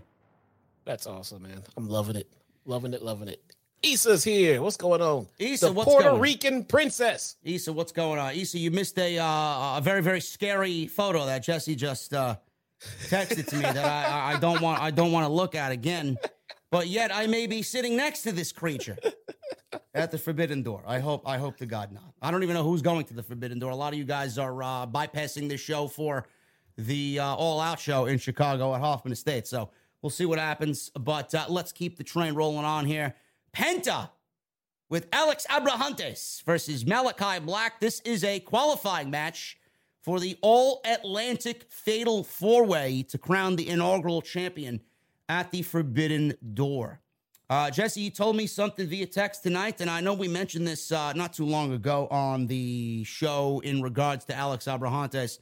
Uh, someone clearly is listening to the show, and uh, I know I mentioned Alex Abrahantes looking something like uh, he's out of Resident Evil fucking 4, and uh, he is no longer dressed like he's a part of Lord Saddler's fucking camp in Resident Evil 4, man. So we got Alex yeah, Abrahantes back to being a normal human being here, man. That's dressed normal. That that uh, that change was not made uh, because of uh, oh well, you know. Let, let, me do this. Tony Khan listens and has a close ear to everything in the community, and I'm sure he's heard not only us but a couple of other shows mention the yes. same thing that he looks ridiculous he looks ridiculous, dude. I mean, and and and, that, and that's the only way to put it. We, I mean, we would love to sugarcoat it because I like the you know the group and everything else, but looking like that was just bringing down the group. He now he looks normal. He looks perfect. He can do everything that he does out there. Just quit dressing like a goddamn idiot, man. So we got Malakai Black here and Penta. I was looking forward to this match. Uh, it was very good for what these two guys did and the, the time that they were given. Uh, Malakai Black did end up getting the victory here with a, with a black mass. Very good here. Uh, he is my choice to win the All Atlantic Championship. Uh, I don't know. Yes, I said this last week. What are you fucking deaf? I no, I wasn't paying you any attention, man. No, because you want the same fucking guy to win the championship, and I made a case that this championship was only made to give him a championship because they don't have anything else to go and have him do. This is Miro's fucking title. It was this minted Malakai, for him. This is Malakai's fucking title. I think they minted this title for Miro, dude. I think he's gonna take it and do what he did for the fucking TBS title I, I or the, or the, the, TNT title. Uh, well, uh, Miro, I don't know if Miro's a fucking heel or a baby. Everybody loves Miro. Uh, Miro would probably benefit from a chase. To be honest with you, I don't know. He's a he's a, he's easily a tweener right now. And once again, he mentioned his fucking wife. Yes, and she actually tweeted about it as well he mentioned something about uh, he wants his uh, or he's got to pray to his God. He's going to take his title. He's got his hot wife, uh, and she uh, she said um, something along the lines of two of those things are at home right now, minus the title, obviously. I don't know. I think that's his title. Let me. Who, who's who's who's hotter, man? Lana or Maryse? Who's got who's got the hotter wife, Miz or Miro? Well, what are we talking about? It looks body, or I mean, because that's just looks. Uh, as far as beauty, who's the more beautiful woman in your opinion? Um, I think looks alone, just facial features and looks, um, probably Lana. Probably Lana, but if we're gonna take into account all body features and everything else, I would go Maryse. I think I'd agree with you. No. Now, who's the better wrestler, Miz or, or Miro? Miz or Miro? Yeah. Miz, bro. Miz. Mrs. I, I, would probably rank Miz right underneath Bryan Danielson, bro. I mean, I mean, it goes one of the best Okada. It Kenny, goes, it goes, it goes. Bryan Omega, Okada, Kenny, Miz, Miz. Okay, then we get down to Adam Cole and AJ Styles. Okay, yeah, all right, sounds about right. yeah. So we got we got Malachi Black here. Um, this was fun. Penta wanted the Penta driver early in the match. Black fought out of it. Penta avoided a heel kick, hit it Enziguri, followed by a rolling cutter for two. Uh, a little bit of a rapid fire back and forth between these guys. Big moonsault by Black, the signature moonsault that he usually does. Flips over the rope, moonsault to the outside, and then he uh, followed it up with a top rope double stomp for a two count. So Black then again climbed the ropes. Penta cut him off with a kick and hit and this is where uh, I got a little concerned. And you guys want to know why all the injuries are mounting up in AEW. Jesse, he delivered a fucking package pile driver backwards off the second turnbuckle to Malakai to Penta. And I I don't like seeing shit like that. Especially now, I honestly think there should be an edict from the top down from Tony Khan Guys, let's limit what the fuck is going on with these high risk moves until we start getting people back on the active roster. We got too many injuries out right now. God forbid Penta and Malakai also went down because of sheer stupidity, like this pile driver off the second turnbuckle. That that's unnecessary. Now, I mean, look, I get it. I know why they do it. I understand it. But look, no one here wants to see anyone get hurt, and that much of a high risk. Uh, a pile driver from the top rope, you can't control that as the one giving the move because you can't control that man's body weight coming down. No. Even if his head does not protrude through his legs, you still get the rest of his body weight coming down on top of his shoulders because you're coming from, you know, the ropes. It's one thing if you're just sitting down in the ring, but you're coming down from the ropes, bro. That's too dangerous, man. I mean, we love these guys, but we don't want to see them get hurt, you know. So he took a long time, did Penta, to go and make the cover. Obviously, both men were selling the effects of that move. Um, Black did get a foot on the rope when Penta did finally try and make the cover here. Penta followed this up.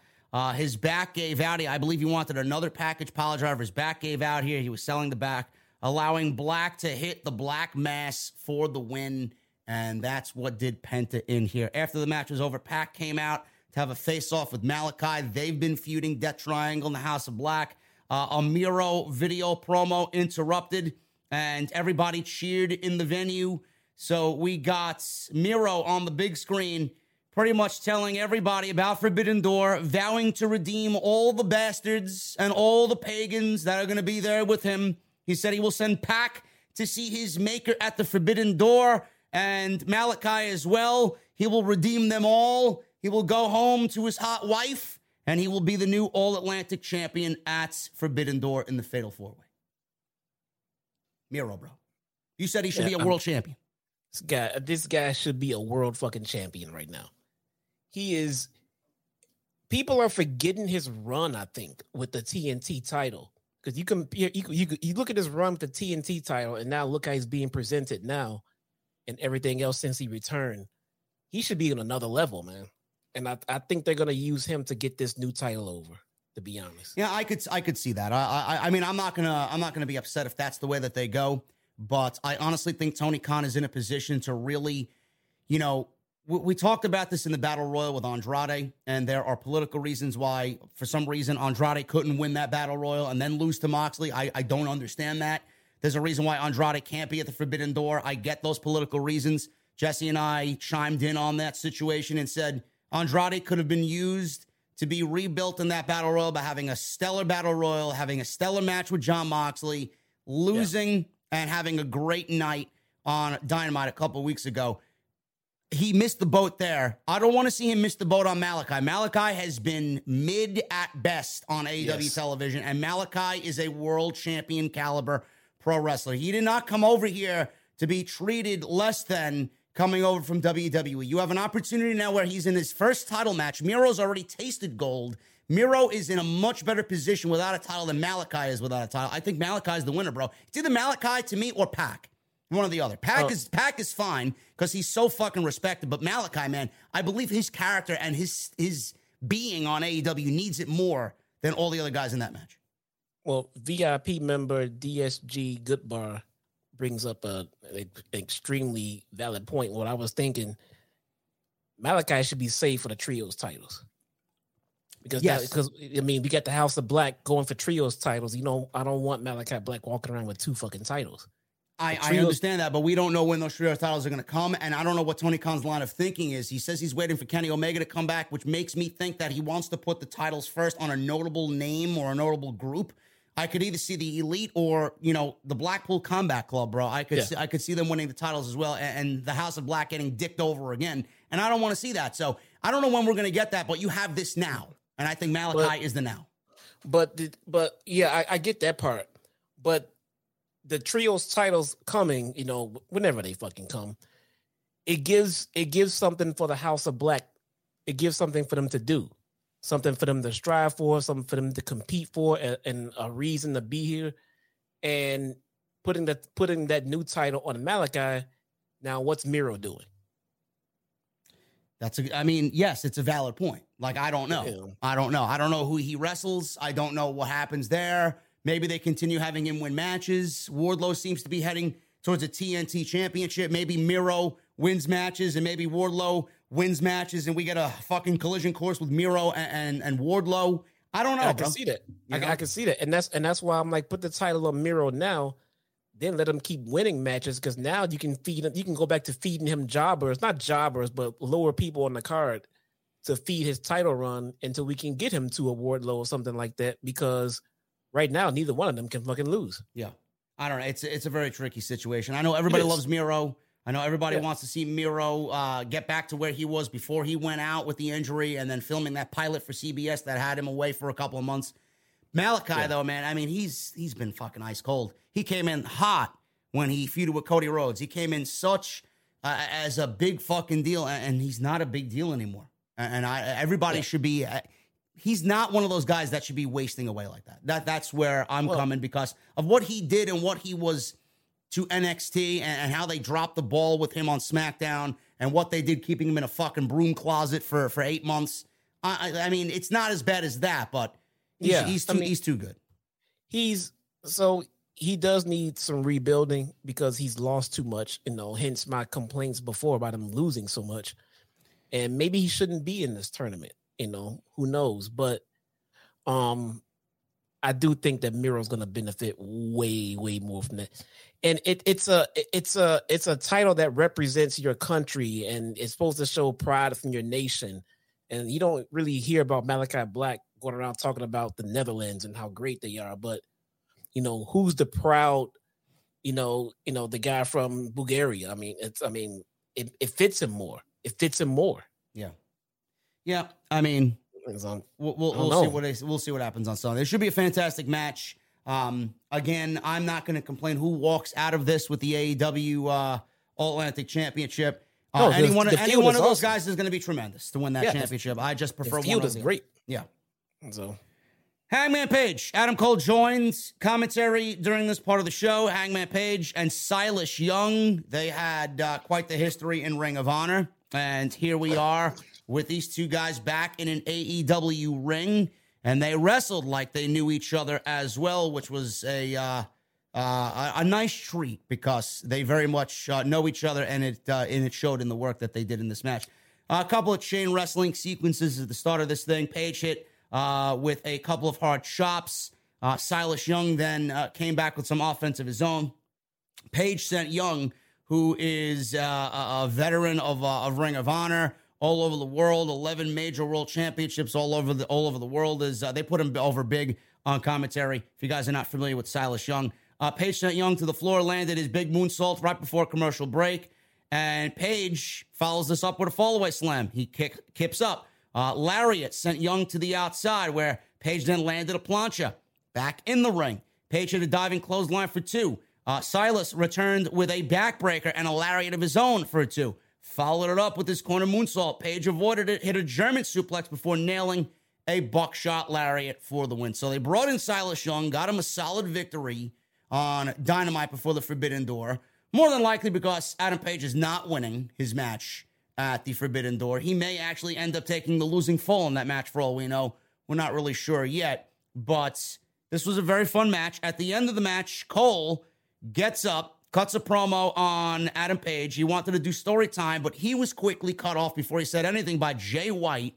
So Jay White's out there. He's been giving the Forbidden Door and the IWGP World Championship a lot of thought. And he said Cole would not be the challenger for the IWGP World Championship at the pay per view simply because, Jesse, he mentioned that Adam Cole lost to this guy, and he points to Page in the ring not once, but twice. So he called himself the catalyst of pro wrestling. He's responsible for all of this. And then he gets in the ring with Adam Page. And then he gets face to face with Adam Page. And then he tells Adam Page, it won't be you either. Page got pissed, knocked the microphone out of his hand. Big brawl started. Adam Cole got in there, and it was a two on one situation. Cole picked up the championship and it was about to hit. It looked like he was going to hit Jay White, but he changed his tune pretty quickly and said, No, no, get him up, get him up. So it was a double team against Adam Page. And then all of a sudden we hear the coins, Jesse. The coins hit the PA system. Crowd goes fucking crazy. Oh my God. It's Mark Kazuchika. Okada. And he joins the fray here. And it's, uh, I thought it was a four, uh, a tag team match with all four of these guys. In fact, it is all four of them for the IWGP World Championship. So White was going at uh, Hangman. Cole picked up White's belt. Out came Okada. And holy shit, holy shit by the crowd in Milwaukee. Hangman and Okada knocked Cole and White into opposite corners. They turned and looked at each other. White and Cole got up and they bailed immediately because they didn't want to get hit with the Rainmaker and they didn't want to get hit with the buckshot. And that's the way the segment went off the air. So Okada's in the States, Jesse. It's a huge deal to get him on this show. Not the situation that we all wanted him to be in. I know everybody wanted him and and, and Bryan in, a match at Forbidden Door, but like Yeah. we said at the top, bro, I, I don't I don't know how anybody is going to complain about this match. It may be a match of the year at the end of the fucking night, and nobody should be in, in any position to complain about what we saw and what we're going to get on Sunday. Yeah, that, that might be, you know, it might be the reason why we didn't get Okada booked into a match till right now. Maybe it was supposed to be Okada Maybe. and Bryan. Maybe.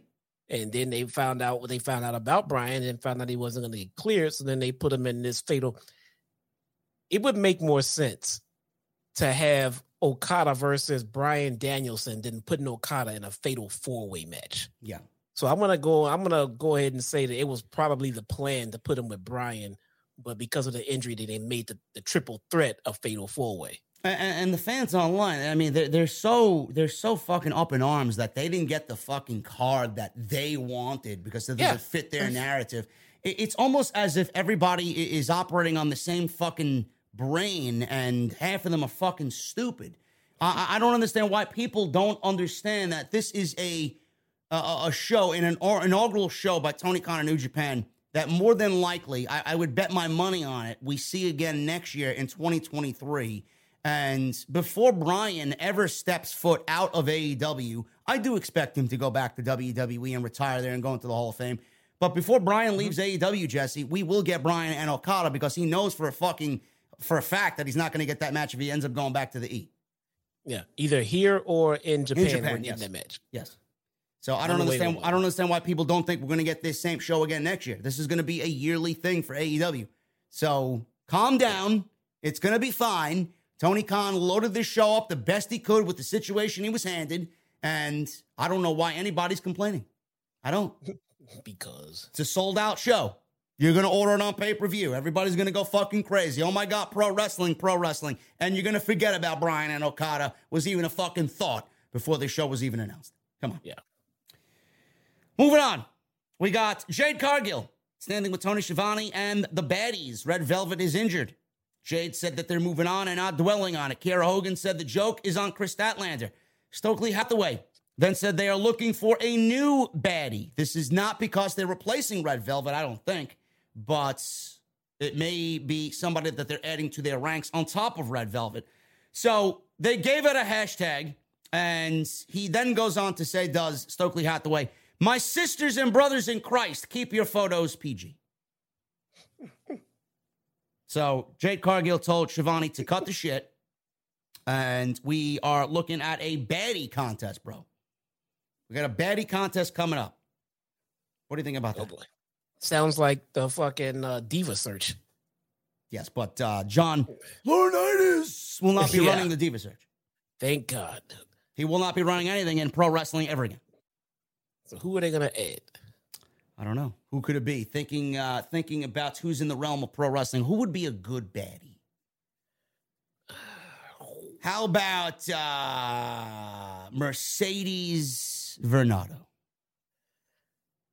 Oh God, no, man. You wanted to join and be a She's a Jade bad. She's a flunky? baddie though, bro. Right? Well, I think I think I think uh, Sapp already reported that uh, Sasha was going to be replacing Daniel Bryan or Bryan Danielson. Sorry, What? yeah, Yeah, I think Seth tweeted that out that Sasha was going to be re- uh, replacing Bryan against Zack Sabre Jr. Sasha Banks was going to replace Bryan Danielson against Zack Sabre Jr. Yeah, You know who? You know who I want as a as a baddie, bro. I think Issa should be a baddie. Issa could be a baddie. I think Issa should be a baddie for uh, Jade Cargill. Issa could be a baddie. Um, Then I she think- can get me backstage and I can slip Toni Storm my number and say, bro, get rid of Juice. Here's JD. I think my official guess, um, the new baddie's gonna be Willow Nightingale. Willow Nightingale. Yes. How about Saraya Knight? No, dude. No. no. How about I don't Naomi? know. How about Naomi? Mm, No, she doesn't fit. it. These are all women who need their own thing. And to be honest, look, man, I love Paige and, and what she's contributed to this business for women. That is very sincere. I'm not I'm not bullshitting. I, I think she's on the ground of women's wrestling, on the ground floor. But what does she do in AEW in 2022, man? Who's this? Paige. What is she doing uh, AEW 2022? I don't know. What does she do here? She comes in and wrestles. What do you mean? What does she do? we don't even know what her wrestling status is. Like you know, you know what I'm saying. We don't even know if she can go, how much she can go. We're not even sure if she can get cleared or not. We don't know. I don't know. I mean, what what does she do? What is her angle? What is she full time wrestler? Is she gonna go from being on the shelf to being a full time wrestler now? We He don't know. said, We he don't don't don't start. What about Camille Toe? No, we're not getting Camille Toe as a fucking baddie. Okay, listen, I got one. I got one. What about? What about? I, I think I think the baddies, but I think I think Stokely will fucking uh, close the baddies, bro. They go out of business if this was the case. What about what about Denise Salcedo, bro? there you as, go. As a, as a baddie. or or I got one for you. Who was it? Who was it? Yeah, yeah, yeah. Um, all red, man. Who? All red, everything. Eva Marie. This guy. This guy. I'm dumping. I'm dumping this guy. all I'm done this guy. red, This- everything. This this guy this guy uttered fucking sinful words on my fucking podcast, Bro. man. This guy wants Eva Marie as a fucking baddie. This guy wants Bro. Eva Marie in all elite wrestling. No, I'm sorry. Bro. That's it right there, man. I'm sorry. How could that not be the ultimate baddie right there? Oh my god. Maybe we get Anna Jay in the baddies, man. I don't know. Anna Jay looks like a baddie, right? Yeah, they're not doing anything else with her either. What about the bunny? Oh no! Thanks to this fucking. What chat, about Penelope Ford, bro? Thanks to this chat, I am well aware of the fact that the bunny is fucking injured. Apparently, What about Penelope Ford, man? She looks like a baddie. I don't know about Penelope. I don't know, man. Who? Not working Pe- pe- penal lope? What? Penelope. All right, moving on. Moving on. We enough. Penal Uh, we have enough joking around here, man. Yes, Camille You know- Toe. Camille Toe is the number one uh, baddie going uh, going to join Jade Cargill. Yes. So you know when you get um nachos with the sauce cheese on top, you know what other topping normally goes on top of the sauce cheese? Wait a minute. What what what cheese you talking about, man? You ma- you making homemade cheese with No, no, finely no. sharp No, cabbage, no, sharp no, cheddar, no, or you no, got no, that Velveeta shit, you bro? go- What what do you got? Don't tell me you use that Velveeta shit, bro. No, I don't make I don't make nachos. When you go to like the United Center and just order fucking I don't make nachos, fucking dog. This guy this guy double whammy. One more strike, you're out of here, bro. Stay you focused. nachos. Stay focused. When you go to like the United Center and you order nachos or some shit like that, and they pour the cheese on the top, right? What other topping goes on with it? Uh, I don't know. Uh, beef crumbles, uh, jalapenos, Ah, s- nah, sour bro. cream, No, no, you're saying it wrong. Jalapenos. jalapeno. I don't like I don't like jalapenos to begin with. Jalapenos. You can call them whatever you want, bro. What about Sunny Kiss as a baddie?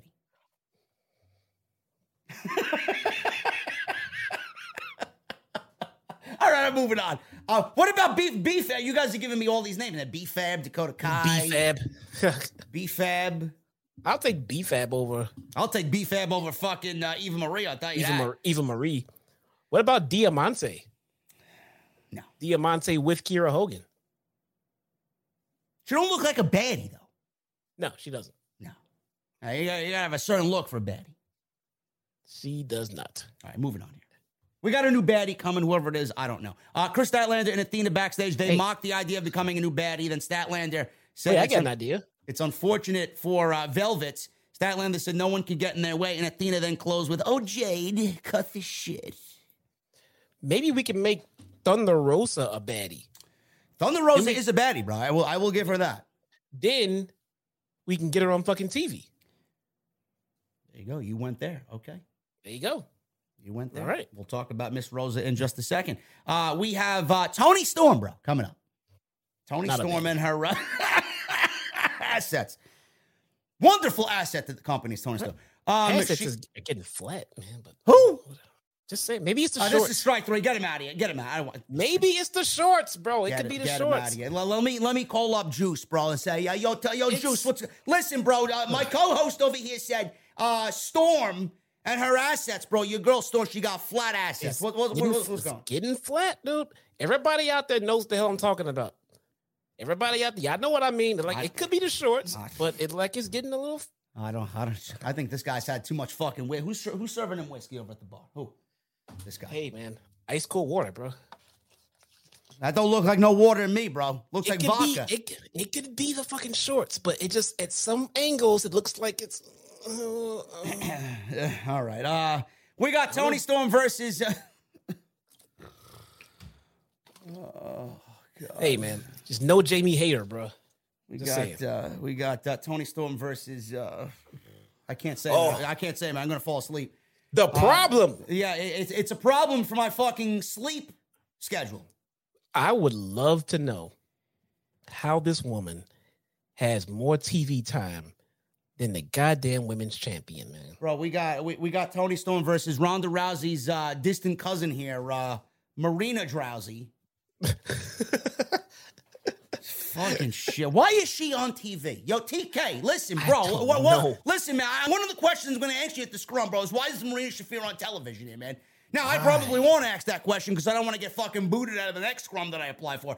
But Jesus fucking Christ, man. Rusty texted me, bro, during the show. He said the crowd was absolutely fucking zombified dead when she came out, man. Why is this woman on television? I look, man. I She's posed nine my question. apparently. I posed my question to you via text, and I won't repeat that question here because of the people that I know watching. But something is What, what, what question is that? You want me to fucking pose the question? I don't give a shit. no, man. Do not, but no, don't put, don't put that out. She's there. got muscle now. don't put that. Yeah, you get you, now. She has muscle. She's got now muscle. She has Nyla. Rose. Why? Now she has a heater. So so what? Did they give Marina a fucking stable? They gave don't Cargill a stable. They gave Britt Baker a stable. I don't know. What the fuck are we Well, doing she's with nine the and three. She's nine and three now. Yes, after she lost tonight. How many spots does she move down in the fucking rankings? A half a ranking? She's still in the top five, I'm assuming, right? They're gonna bring in Jessamyn Duke and give her her two. Watch. Marina Shafir has had more TV time than fucking the AEW Women's Champion and Thunder Rosa. Why is this a thing? Management. that's- Why? That's ridiculous. Thunder Rosa again comes out at the end of the fucking This match is with a a run fucking in. problem, man. We we got we got well, how, how many how many minutes did this match go? Why six seven minutes, eight minutes, and we We had a got we- commercial we- break. and, and we got a commercial break in the fucking match. That's how long it went. And we got how many minutes of Thunder Rosa on TV tonight? One. Yes, seconds. of 90 her coming seconds? in to once again save her opponent at the pay per view. Why of course, we? Sean Ross Sapp loved Marina Shafir. He loves mediocrity. I'm not surprised Yeah. by it. Oh god, dude. What? Okay, so you want this match for whatever reasons. Fine, fine. Book the match. And since this is a thing that they always do, now my question is why didn't we at least get Thunder Rosa on fucking commentary to hear her thoughts about her fucking opponent? Put this match over, put their match over at the pay-per-view, and then give her a reason why she's running in the fucking help because it makes no sense why she's running in to keep helping her fucking opponent. These are the little things that they're missing, man. Thunder Rosa should have absolutely been on fucking commentary. Yep. I want to. I want to sit here and here. I want to scout my fucking opponent for the pay per view. Easy. They put Adam Cole out there on commentary. They put Regal out there on commentary. MJF's on commentary. MJ Punk's I mean, on commentary. They everybody. got uh, fucking uh, uh, Ricky Starks and Will Hobbs on commentary. I mean, everybody's on commentary, but Thunder Rosa. I, I, I seriously, I believe they just don't have the faith in her mic skills, man. They cut her short on those promos that she came out when she first won. They won't put her on commentary. She's barely on TV. They gotta saddle her with Schiavone every time. That I don't get it, man. I don't get it. The crowd loves her. She is. She does well behind the mic. I don't understand why they don't, they don't just let her go do what she needs to do. I don't know, but uh, we have a problem that Marina Shafir is on TV. So uh, it's funny that they call her the problem. Uh, we got uh, Storm coming back with a tornado DDT after being beaten down, and Sh- uh, Shafir is rolling her over and all these boring submission moves and whatever the fuck she's doing. Storm came back with a tornado DDT at ringside. Shafir blocked a Storm Zero attempt. Storm landed a release German instead. She played to the crowd for a little bit and hit an absolutely devastating, which I would love to be on the receiving end of, hip attack on uh, Marie Shafir. And Rose tried to interfere, but Storm managed to uh, get a leverage pin, which looked great on Marina. Just seconds later, Storm wins in about seven minutes plus. Storm was celebrating. Nyla Rose on the outside attacked Toni Storm. Shafir joined in on a post match beatdown. Thunder Rosa ran out to make the save. Rosa and Storm cleared the ring. Toni Storm picked up the AW title, using it as a weapon. She turned around. She handed it back to Thunder Rosa. They had some words, and that's the way the segment went off the air. Jesse Brian Rosa, Thunder's wife, tweeted that this is going to be match of the night. Now, I, I mean, I, I, think he has something there because uh, his wife had match of the night with Serena Deeb. There's no doubt in my mind that the match could happen on Sunday night, and we could be talking about it being match of the night with Toni Storm. Uh, like uh, like we said the last couple weeks, this is going to be a great match, no doubt about what both women can bring to the table. But I honestly think, and I'm going to say this again, and I really do believe this. I love Toni Storm. I don't think she is the winner here. I, I can't I can't fathom AEW giving her the championship because she's the hot hand here and the hot uh, one in the division. It would ruin everything that you did, goodwill for Thunder Rosa. It would it would tell Rosa and it would tell her camp that she's a failure as champion, and you do not want that. You do not want no. that coming out of that pay per view. Thunder Rosa needs to win. Toni is going to be fine if she loses. Yeah, um, I don't think. And look, and I think that they have all the talent and ability in the world to put on the match of the night. I don't think that they can do that on on this card, the way that this card is built, with the talent that they have coming in from overseas and everything else. But more importantly, I think they would have a better shot of putting on match of the night if they had an interesting story build. And right now they have to go out there and just have a great match of the, you know, match of the night based on solely nothing but in-ring work. Because once again, we're at a pay-per-view with Thunder Rosa going in as champion with no build. This yeah. has no fucking build, man. There's there's nothing here to interest me at all in this match. I'm gonna wait for the bell to ring and let these women work their asses off and then have me enjoy the match because right now there's nothing to anticipate. Yeah, it re- it really does feel like uh, this match is on the show because they needed some women representation on their show, and that's all that it is. Yep. So we'll see what happens, guys. Uh, should be a great match. Um, you know, Jesse is is is correct. Uh, I mean, not, not, to take anything away from the women, but you know, th- this match with the talent that's on this show, and I do believe that the women know that, and uh, I, I do think that they're going to go above and beyond what they're normally capable of to prove everybody wrong, and that's the type of mentality Thunder Rosa brings to the table, and Toni Storm. Um, I, I, wouldn't doubt them, but uh, it will be difficult to really have match of the evening uh, and stand out above the rest on a show like this on Sunday night. Yeah, if they if they just would have given if they would have given them more time for this build and more substance and an actual interesting you know storyline going in, given their abilities, these women could have definitely you know, going out there and giving a match of the night. But I think they're up against too much and they have no build. I just this is not the right scenario for them tonight, for no, this night. No. Darby Allin, it's then cut a backstage promo. Darby says he doesn't believe Fish is actually injured, but rather he's scared to show up. Instead, he talked about the new match that has been booked for the Forbidden Door pay per view. He said Shingo and Hiromu will be teaming with him and Sting Sting said it'll be showtime at Forbidden Door against the Bullet Club and the Young Bucks. Excalibur ran through uh, a, a, fucking lightning round of matches, which I, I am becoming numb to at this point. I honestly think it doesn't really offer any, anything as being important. I don't even remember anything that he fucking talked about. Uh, I wish they'd tone that shit down and have him speak like a normal human being, but I'm not uh, in charge over there. So we ran down a bunch of matches. We got Rampage Friday, Andrade versus Rey Fenix. And we got uh, Wheeler, Cash Wheeler, that is, of FTR versus Jeff Cobb. And Mercedes Martinez and Serena Deeb will be in a tag team match against who I don't know. So Uh, I'm not sure if Ramp- Rampage is not live. I thought it was going to be live, but uh, Rusty was at the show and they tape Rampage tonight, so it will not be a live Rampage before the Forbidden Door pay per view. Yeah. Um, I think you misquoted the tweet. Um, I think Brian Rosa said that he said it would be a banger, Oh. not match, not match of the night. Uh, well, he's uh, he's factually correct there. I'm sorry. Definitely, it's definitely gonna be a banger Yes. now for that for sure.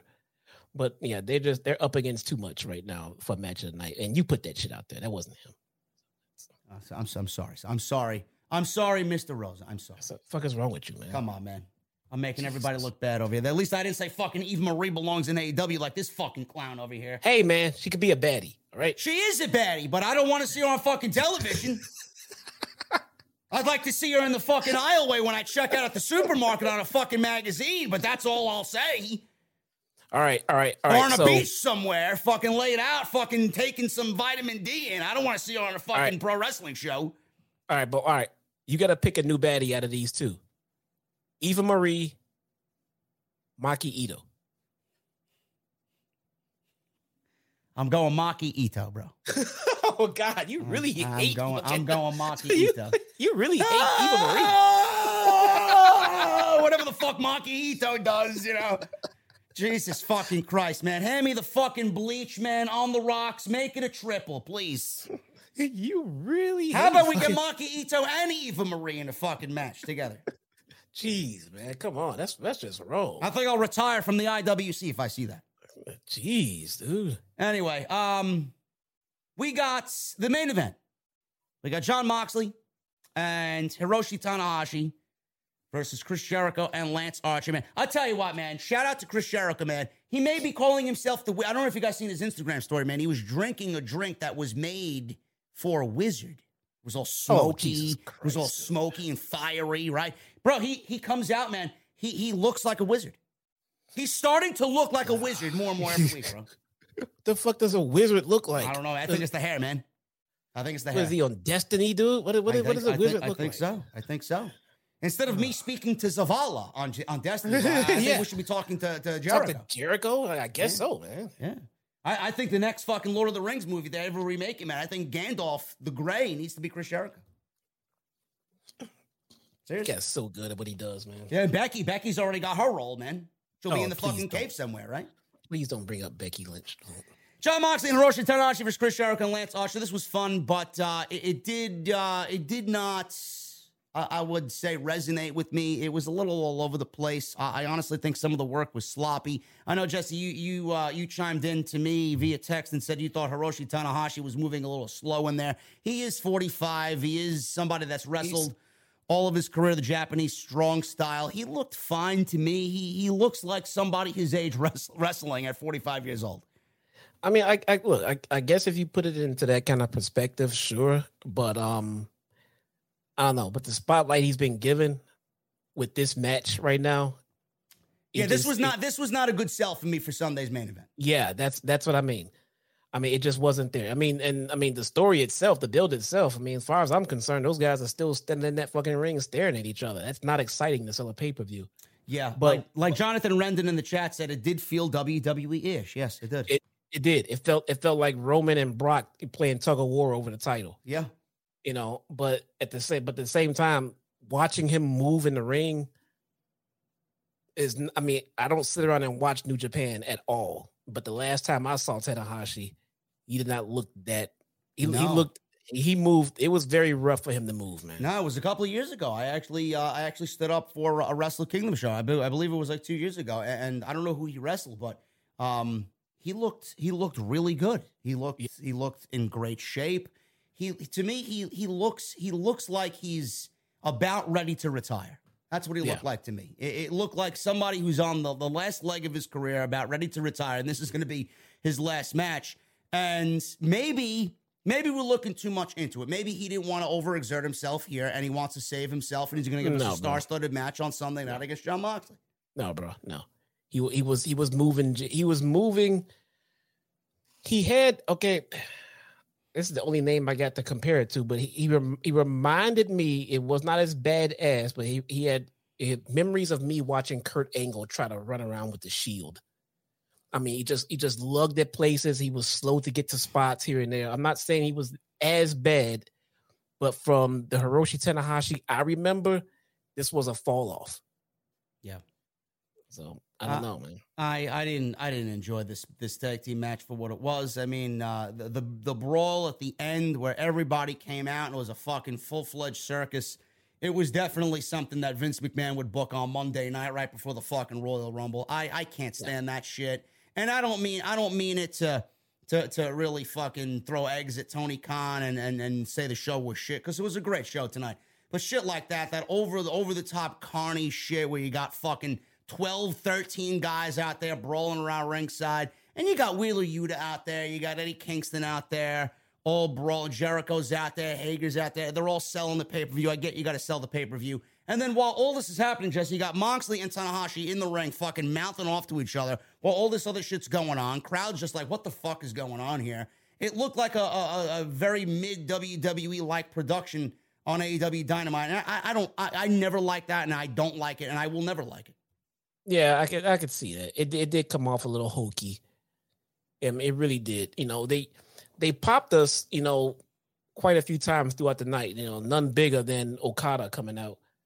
Um, I would have ended the fucking show with that. Yeah. But that's just me. That's just me. I mean, you should be in it with the world title story. Uh, I, I, I guess. But for me, I would rather have seen Kazuchika Okada standing in that ring to end the show rather than Hiroshi Tanahashi, especially seeing the way that he moved around the ring tonight. Yeah, I know they're not they're not going to put the IWGP on last uh, the title the IWGP title over the AW title because that's just uh, would that, that would tell people that one title is more important over the other, and you don't want to have you you know the New Japan title be more important than the AW title. So I, I get that, but um, yeah, but yeah, it should have went off the show a little bit more uh, epic for uh, a world championship match. I thought, it was, like you like you said, it was a little carny, but um, uh, you know, this match was not bad. It was uh, there was a lot of miscues, a lot of miscommunication. It looked slow and and really and really just you know, I would say what's a good word for it? very very methodical or, or uh, it seemed it seemed it, very. I was watching fucking the, four guys uh, fucking just sink into quicksand. Well, it, it, it seemed a little over overly choreographed. If that makes any sense. Yeah you know, like everyone's trying to remember their exact spots and everything else. Wheeler Yuta's out there trying to be in position for Minoru Suzuki, and Yuta is, you know, 15 times, you know, faster than Suzuki, everything else. So I'm looking at yeah, he was slow out there. down. I forgot about fucking Minoru Suzuki, fucking murder grandpa yeah. out there. Yeah. I mean, it's just you you get me out there watching um Wheeler Yuta go toe to toe with Bryan fucking Danielson and Jon Moxley and taking a fucking bloody beating and still whooping ass. Yeah. And now he's out there just getting pushed around by Minoru Suzuki. You know, it, it just it just felt a little weird, man. Yeah. I, I, hate to complain about it because I mean this is what we wanted as far as the overall Forbidden Door whole ordeal. But if I'm gonna break down this segment, this was this was this was a little clunky. Yeah. So we got Moxley uh, in there with Jericho. Uh, Lionsault, he got the knees up, did Moxley. Uh, he reached Tanahashi for a tag. Tanahashi took down both uh, Jericho and Lance Archer. He started playing some air guitar. Tanahashi kept up uh, attacking both of them. Uh, he even did a flipping senton off the second rope for a two count. Jericho briefly got control here. He went for the walls of Jericho. Tanahashi fought out. Jericho was able to hit a code breaker. Moxley broke up the pin on the code breaker and then took out Archer with a tope suicida. And then Tanahashi, he avoided a Judas effect, hit a code breaker of his own before hitting a standing high fly flow, which is his finishing move. Looked sloppy. Uh, Jericho rolled through and locked on the walls, forcing Tanahashi to escape. So we got at the end of this thing, obviously, the parade of big moves all around the ring with all four guys.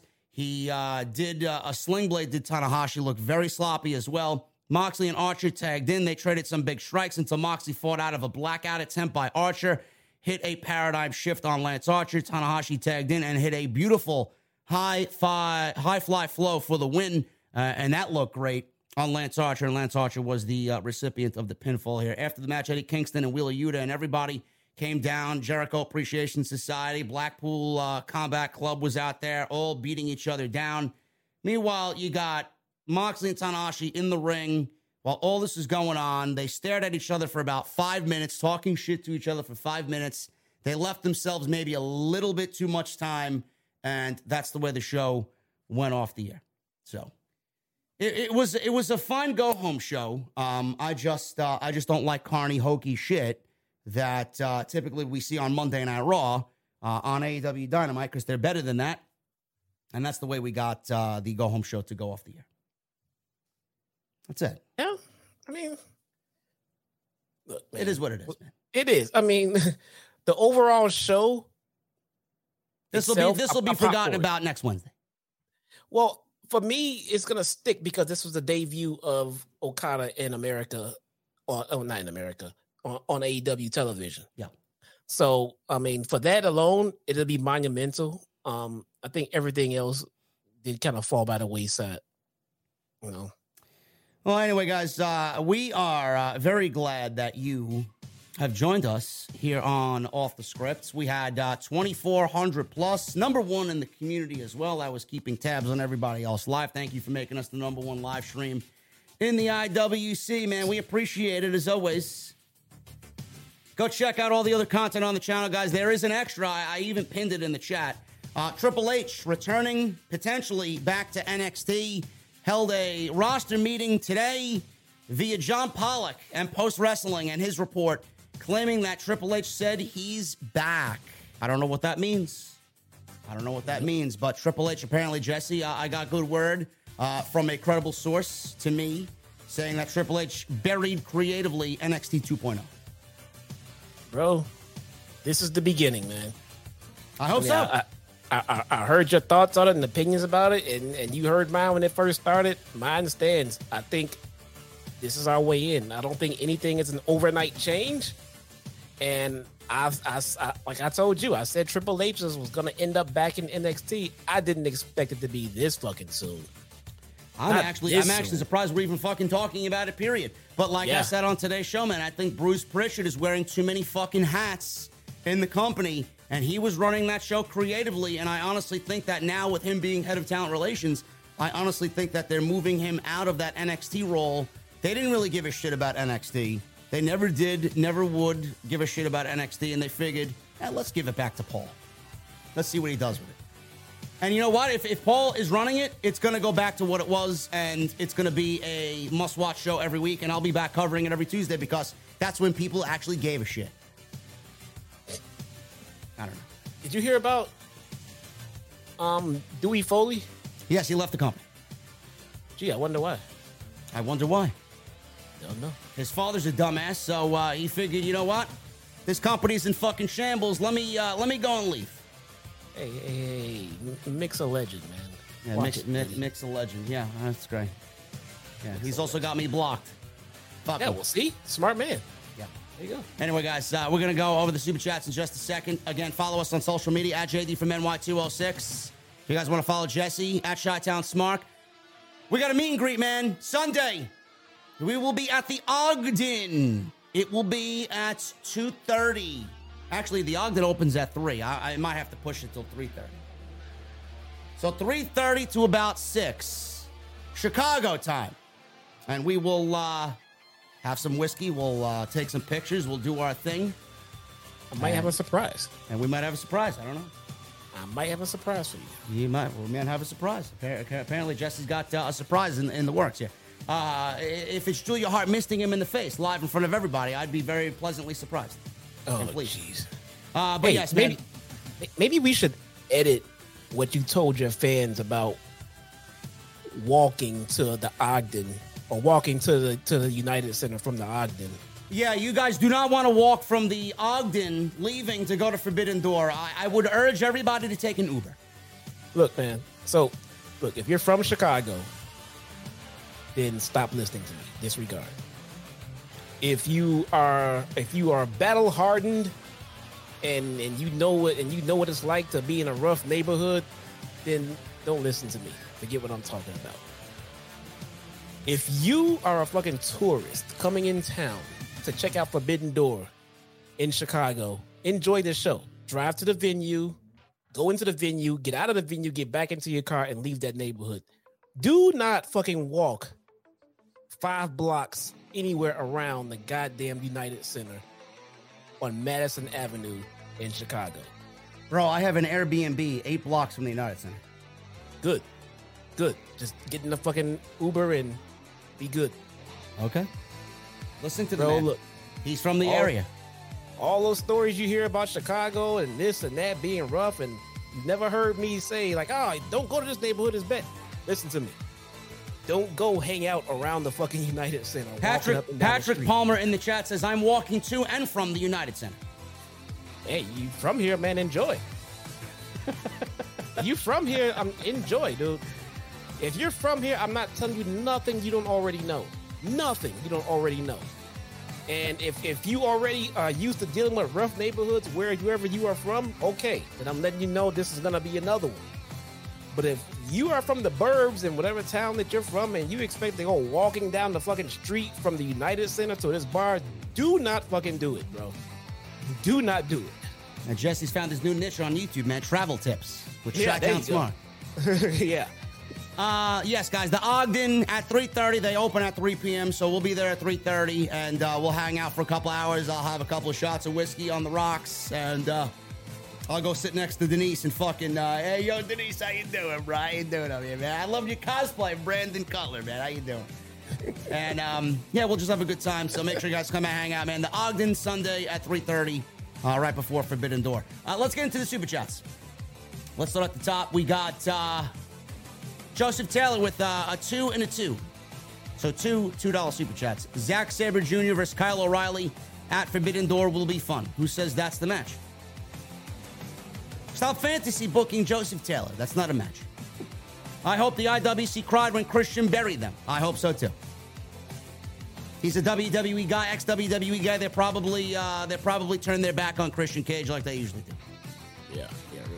Gary the new man with a $20 super chat. Thank you, Gary. Funny seeing these guys online claiming Okada isn't a draw. Losers don't know jack about wrestling. Fuck them. Fuck them. I don't give a shit what uh, Alfred Konuwa says. Hope WWE sends you some fine deli meats, you fucking loser. Tony Brown with a 499 super chat. Yeah, that meat, JD. Ton of meat on tonight's show, man. You got Thunder Rose, you got Toni Storm, you got Kiera Hogan, you got Jade Cargill, you got Kris Statlander, you got Athena, man. Holy shit, take your pick, bro. Yes. Michelle Moran with a $2 super chat. Digging the Cole and Page feud. Get well soon, Bryan. Adam Cole, baby. Body shaming, man. Eddie Kingston said it best. Fucking losers online. This, this guy gets to play video games for a living. He's happy doing what he's doing, and he gets to go home and lay in bed with DMD. Poor guy. Yeah. Oh my God. Poor Adam Cole. Quentis Brown with a five dollar super chat. Great show tonight. Pay per view card is solid. This pay per view is for the hardcore fans. It's going to be a great show. I absolutely agree. Quentis Brown will be back to usual business right after the show is over, and we'll be going towards all out. Also, um, I wanted to go over a couple super chats I missed on Monday. Justin G, uh, Judgment Day on main event instead of Raw, $2 super chat. Bill Voss with a Australia mate, $5 super chat. Bruce being head of talent relations, LOL. Yes, it's pretty bad. Bruce should be on the unemployment line as soon as Stephanie McMahon digs her claws into the company. Um, DJ with a 199 super chat. Cesaro in the BCC will be fire. It will be. And he's going to look damn good doing it, too. Yeah. Ricardo Nunez with a $20 super chat. Thank you, Ricardo. What a great weekend of wrestling. Excalibur reading the matches got me hyped. I wish I could be in Chicago. Salutes to you and uh, Jesse. I'll have a shot of Texas whiskey. Ricardo, thank you so much, brother. I wish you were in Chicago too, man. I'd love to meet all you guys. The Craig with a $10 super chat. JD and Jesse, who do you think it is at Forbidden Door? Cesaro or Johnny Gargano? We talked about that right at the top, brother. Cesaro is the guy that will wrestle Zack Sabre Jr. and join the Blackpool Combat Club.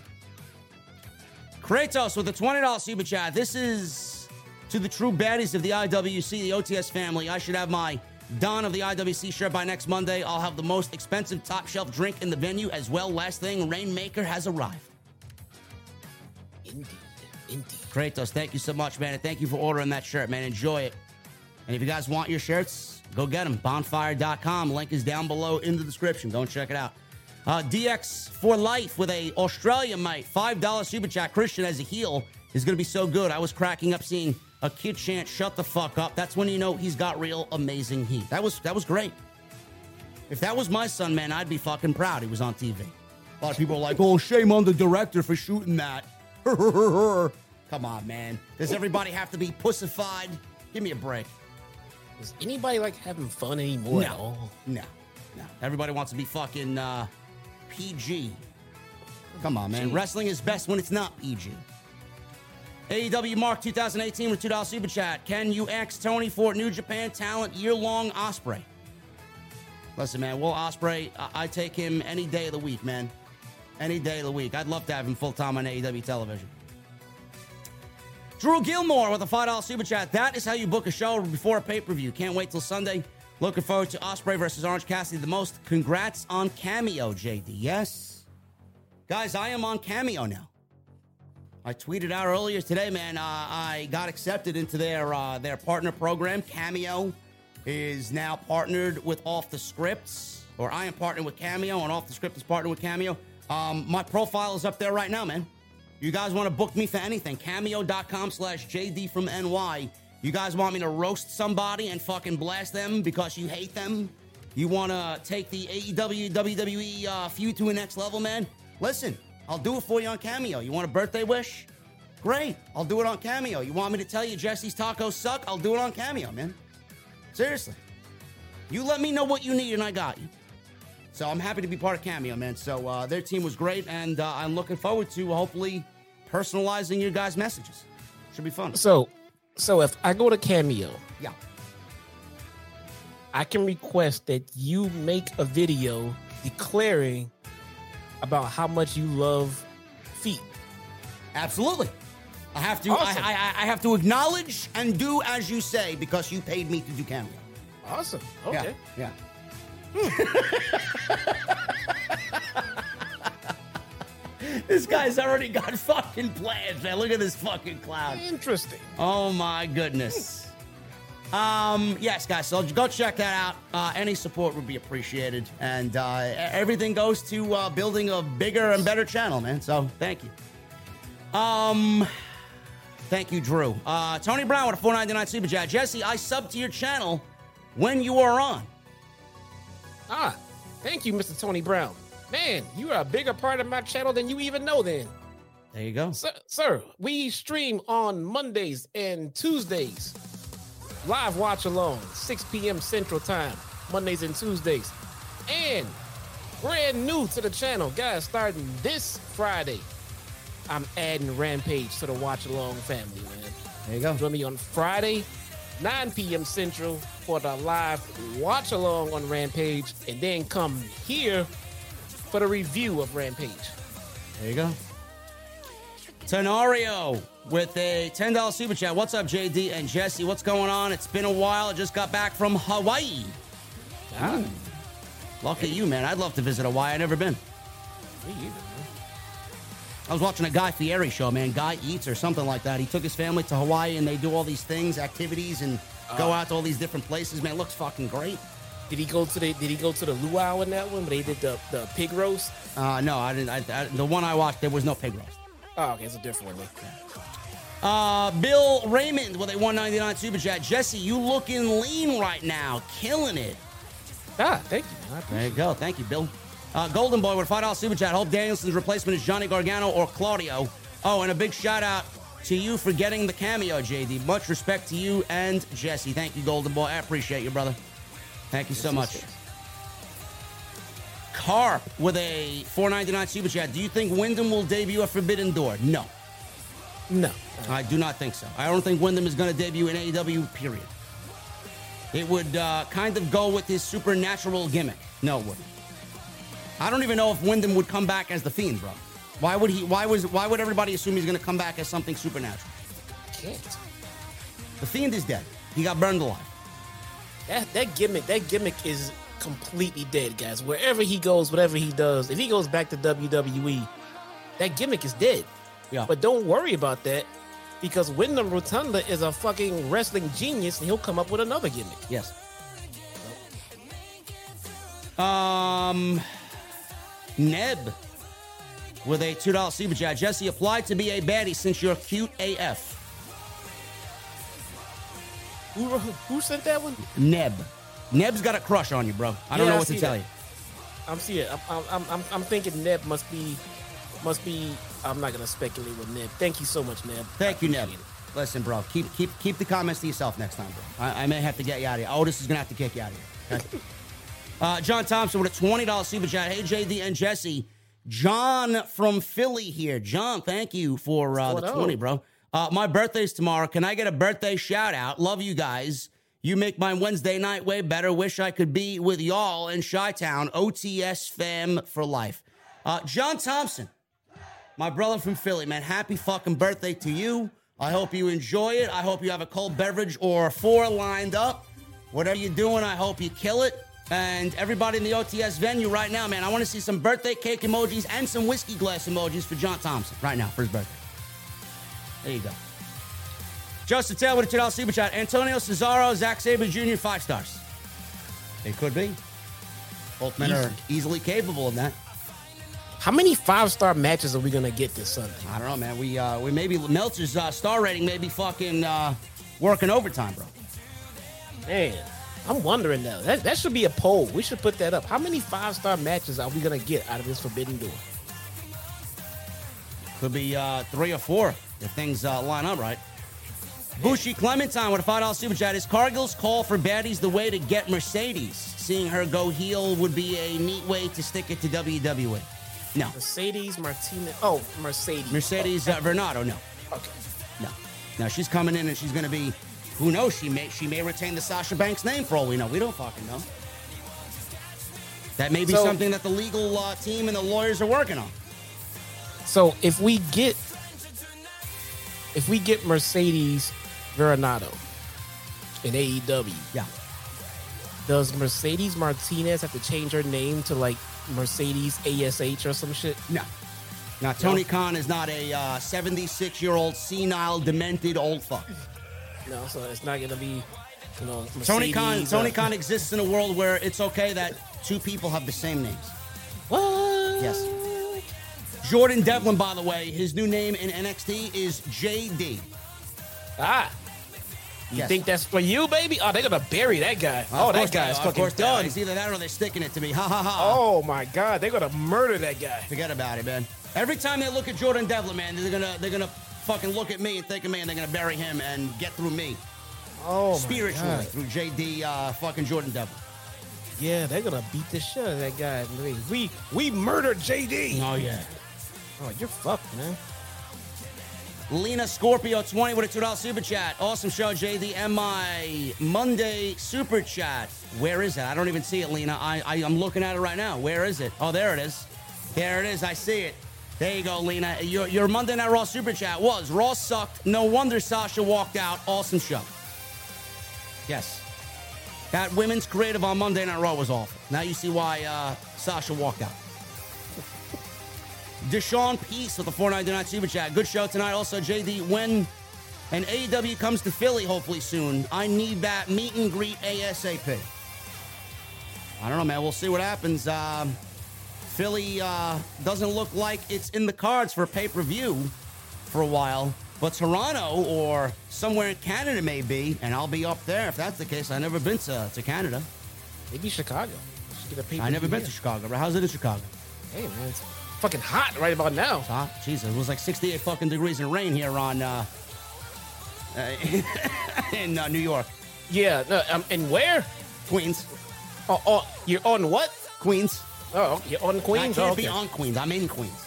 oh, you're in Queens. Not, oh, I thought you were on Queens. Nah. Okay, all right. Now, I, I, no, uh, only, only, only dick bag asshole heels live on the island, bro. I'm, not, Oh, one, I- I'm not one of them. Yes, I, I 100% agree with that, bro. Yeah, yeah, not me. Only MJF. Dude, Cesaro is fucking trending. That guy, Of course he the, is. the, the people want Cesaro. Dude. Of course he is. Of course he's trending. Good for him.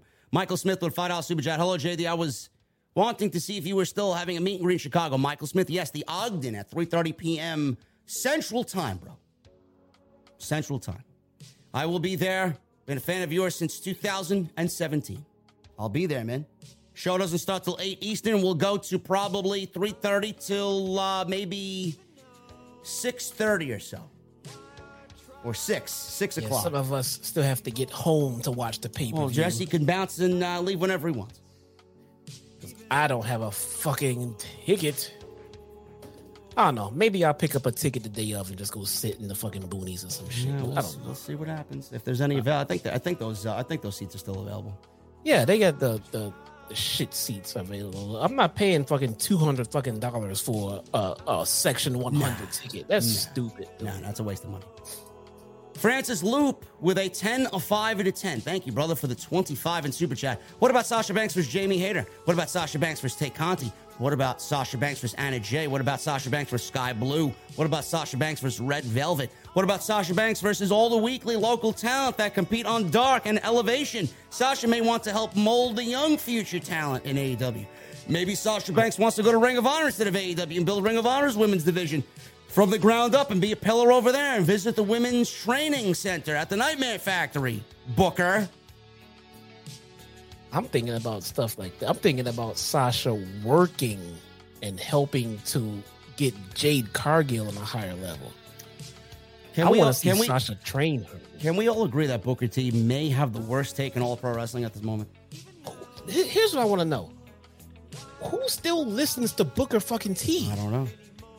I don't know who listens to that fucking podcast. They say the same thing time- about me. I'm sure everybody in the who, who listens to us, a lot of people listen to us. That's why we're number one every week.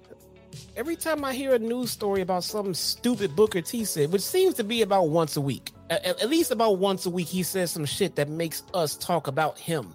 So I think he's smarter than what you guys are giving him credit for. We're talking about him because he said something stupid. Well, you should have heard the comments made by Eric Bischoff today. He says that it's a great thing that Roman Reigns and Brock Lesnar are wrestling at SummerSlam. The f- Yeah. where the fuck were you? Where were you since last SummerSlam? Dude, I don't. I mean, I'm seeing through this shit. I, I, there's no way on the planet that we know better than these people do who worked in this industry for decades. I think they're saying what they need to say to get the attention that they need to to help pump the business that they're now in. Bro, Now Eric, Eric Bischoff business. Eric Bischoff says it's the ace up their sleeve. What ace up their sleeve? They have no other aces. The fuck are you talking about? They have no sleeves at this point. yeah, they, they got no sleeves. The fuck are you talking about? Mike and NY with a $5 super chat. I think Okada pins Cole. Jay White blames Cole, and they feud. I don't Listen, know man, Jay much. White's Jay White's walking out still the champion, man. I don't give it. Okada's not being pinned. Yeah, I don't know how much of this uh, New Japan love we're gonna be getting. I don't think they're gonna be sticking around No. to carry out these stories, guys. So Mike Lee with a $20 super chat. Thank you, Mike Lee. Damn, I think I hate and envy AW Chicago fans. And you, Jesse, you guys get Forbidden Door and All Out in Chicago. Wow. Crying emoji three times. yeah, with no press pass though. I mean, so come on, you gotta feel my pain. I don't know. Maybe I should ask Tony Khan on the uh, post show, uh, not the post show, the uh, media scrum on Friday. Yo, where uh, where's Chi Town Smarks press pass? Yeah, ask him after the show. Uh, Dennis H with a Canadian $10 super chat. He leaves me a emoji con. I don't know what the emoji con is doing, but he's flying. Thank you, Dennis H. Quintus Brown with a $5 super chat. Do you think that they should close the pay per view with the four way and have Kenny Omega pop up at the end to confront any one of them? He, ta- he ties with everyone. No, Moxley and uh, Tanahashi are closing the show. Yeah, you froze for a second. and You came back though. Okay. Yeah, I see it now. Yeah, uh, OBS. Uh, apparently it disconnected. I don't know why. Uh, maybe I got to update my OBS. I don't know. Uh, Golden Boy with a $5 super chat. On this date in history, the promo that created Austin 316 catchphrase was done 623.96. A moment that changed wrestling forever, bro. Joseph Taylor with a $2 super chat. J- JD, do you like the band Saliva? No. Tony Brown with a 499 super chat. You missed my two month VIP chat. What? Tony Brown, How could I miss how, how, how could I how could I miss that, man? How could I miss that, man? I got to go back. I, I don't see this. I don't see it. Well, YouTube, what are you doing? YouTube. Fucking YouTube, man. How could you make me miss Tony Brown? Everybody's getting that glitch now. I don't know. It's YouTube, guys. I can't even pull up my fucking thing anymore. I can't even pull up the memberships. Yeah, it's been acting funny for me at times. Not like lately, but YouTube has these fucking moments, man. Yeah. Yeah, this is all YouTube, guys. Whatever you whatever you're seeing right now, it's all it's all YouTube. Um Tony Brown, I don't see your message here, brother. I uh, I apologize on YouTube's behalf. I don't know what to tell you. Oh, Tony Brown. The members of my taco crew on my channel all get access to booty meat emotes. I almost call them the goddamn Tony Brown emotes, man. Might as well. That's why I said you're you are ingrained in my channel, man. Everybody is loving the booty meat emotes, man. They spam the booty meats whenever we get a booty meat match.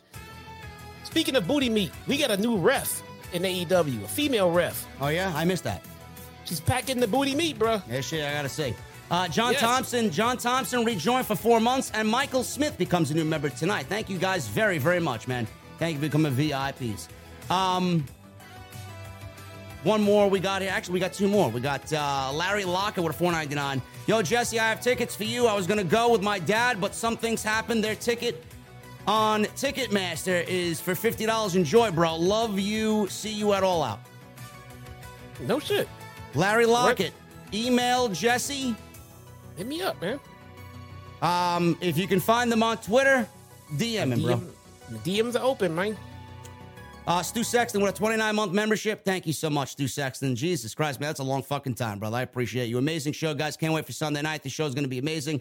And so will the review after the show. You better fucking believe it, man. I don't know where I'm going to be doing it, but uh, I will be here.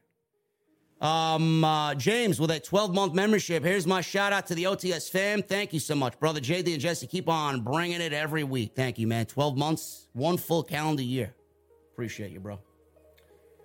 Um, I was gonna say something. Well, what was gonna say? I forgot what the fuck I was gonna say. Um, cameo. I got the, I got cameo done. Uh, we got the Ogden on Sunday. Join me for the meet and greet. Jesse's gonna be there. Um, I'll be at the post show Scrum. I'll be uh, live streaming that. Uh, I'll give you guys access to some questions via the super chat if you guys want to chime in on that. Everybody that super chats on uh, Sunday night during the post show scrum while I'm live. Uh, I'm going to choose some of your questions to be uh, asked, hopefully, during the scrum. So make sure you guys do that. House of Glory on Saturday. I will be there with uh, Solid Monster. And uh, we'll be doing our thing Saturday. I'm flying out Sunday. I'm going to get there Sunday morning. And uh, I don't know what else I was going to say. I think that was it. No way. What happened? I might be going, man. Let me see. There you go. There you go, man. Uh, listen, guys, I appreciate you hanging out. Go check out the extra as well. Yes, go check out the extra. Uh, Triple H and him being back in NXT. We're back, or he's back. So uh, go check that out and hit that thumbs up. We need uh, 35 more likes for a thousand. What's going on? 35 more likes. And you guys give me 35 more likes before I get the fuck out of here, man. Holy shit. Join me on Friday for the watch along of Rampage. There you go. Um, thank you for the super chats. Thank you for the memberships. Oh yes, this is what I wanted to know. Um, I got a near completed beer garden. Jesse saw the beer garden, right? Jesse, why don't you tell everybody what the beer garden, how great it looks? It looked fucking cool. Here, I'm gonna watch it again and describe it as I fucking watch. Let's see. It looks fucking cool, man. You got the Mustang outside. All right, here, let me see. Put it up. I'm gonna watch this shit live because it was pretty fucking awesome. There we go. Play. There's a Mustang there. There's a Mustang. Ferris Here we go. Mustang outside. It's like a. It's like a pub. It's like an Irish, like an Irish pub. It says off the script over the bar, and almost like in um an old English like scripture. It looks like almost. Get the Mustang in the parking spot. We got the OTS sign on the wall. Get the beer garden behind it. It's gonna be nice. Got Thunder Rosa's taco truck there. I don't see the taco truck. oh, oh, I- I see. Oh, what the fuck, man? Yeah, man. Listen, I need those guitar emojis in the chat, and I need that music on max. I'll see you guys maybe tomorrow with some extra, and definitely live Friday right after SmackDown right here Where's my truck? on OTS. I'll see you guys on Friday live on the podcast. I'll see you guys later.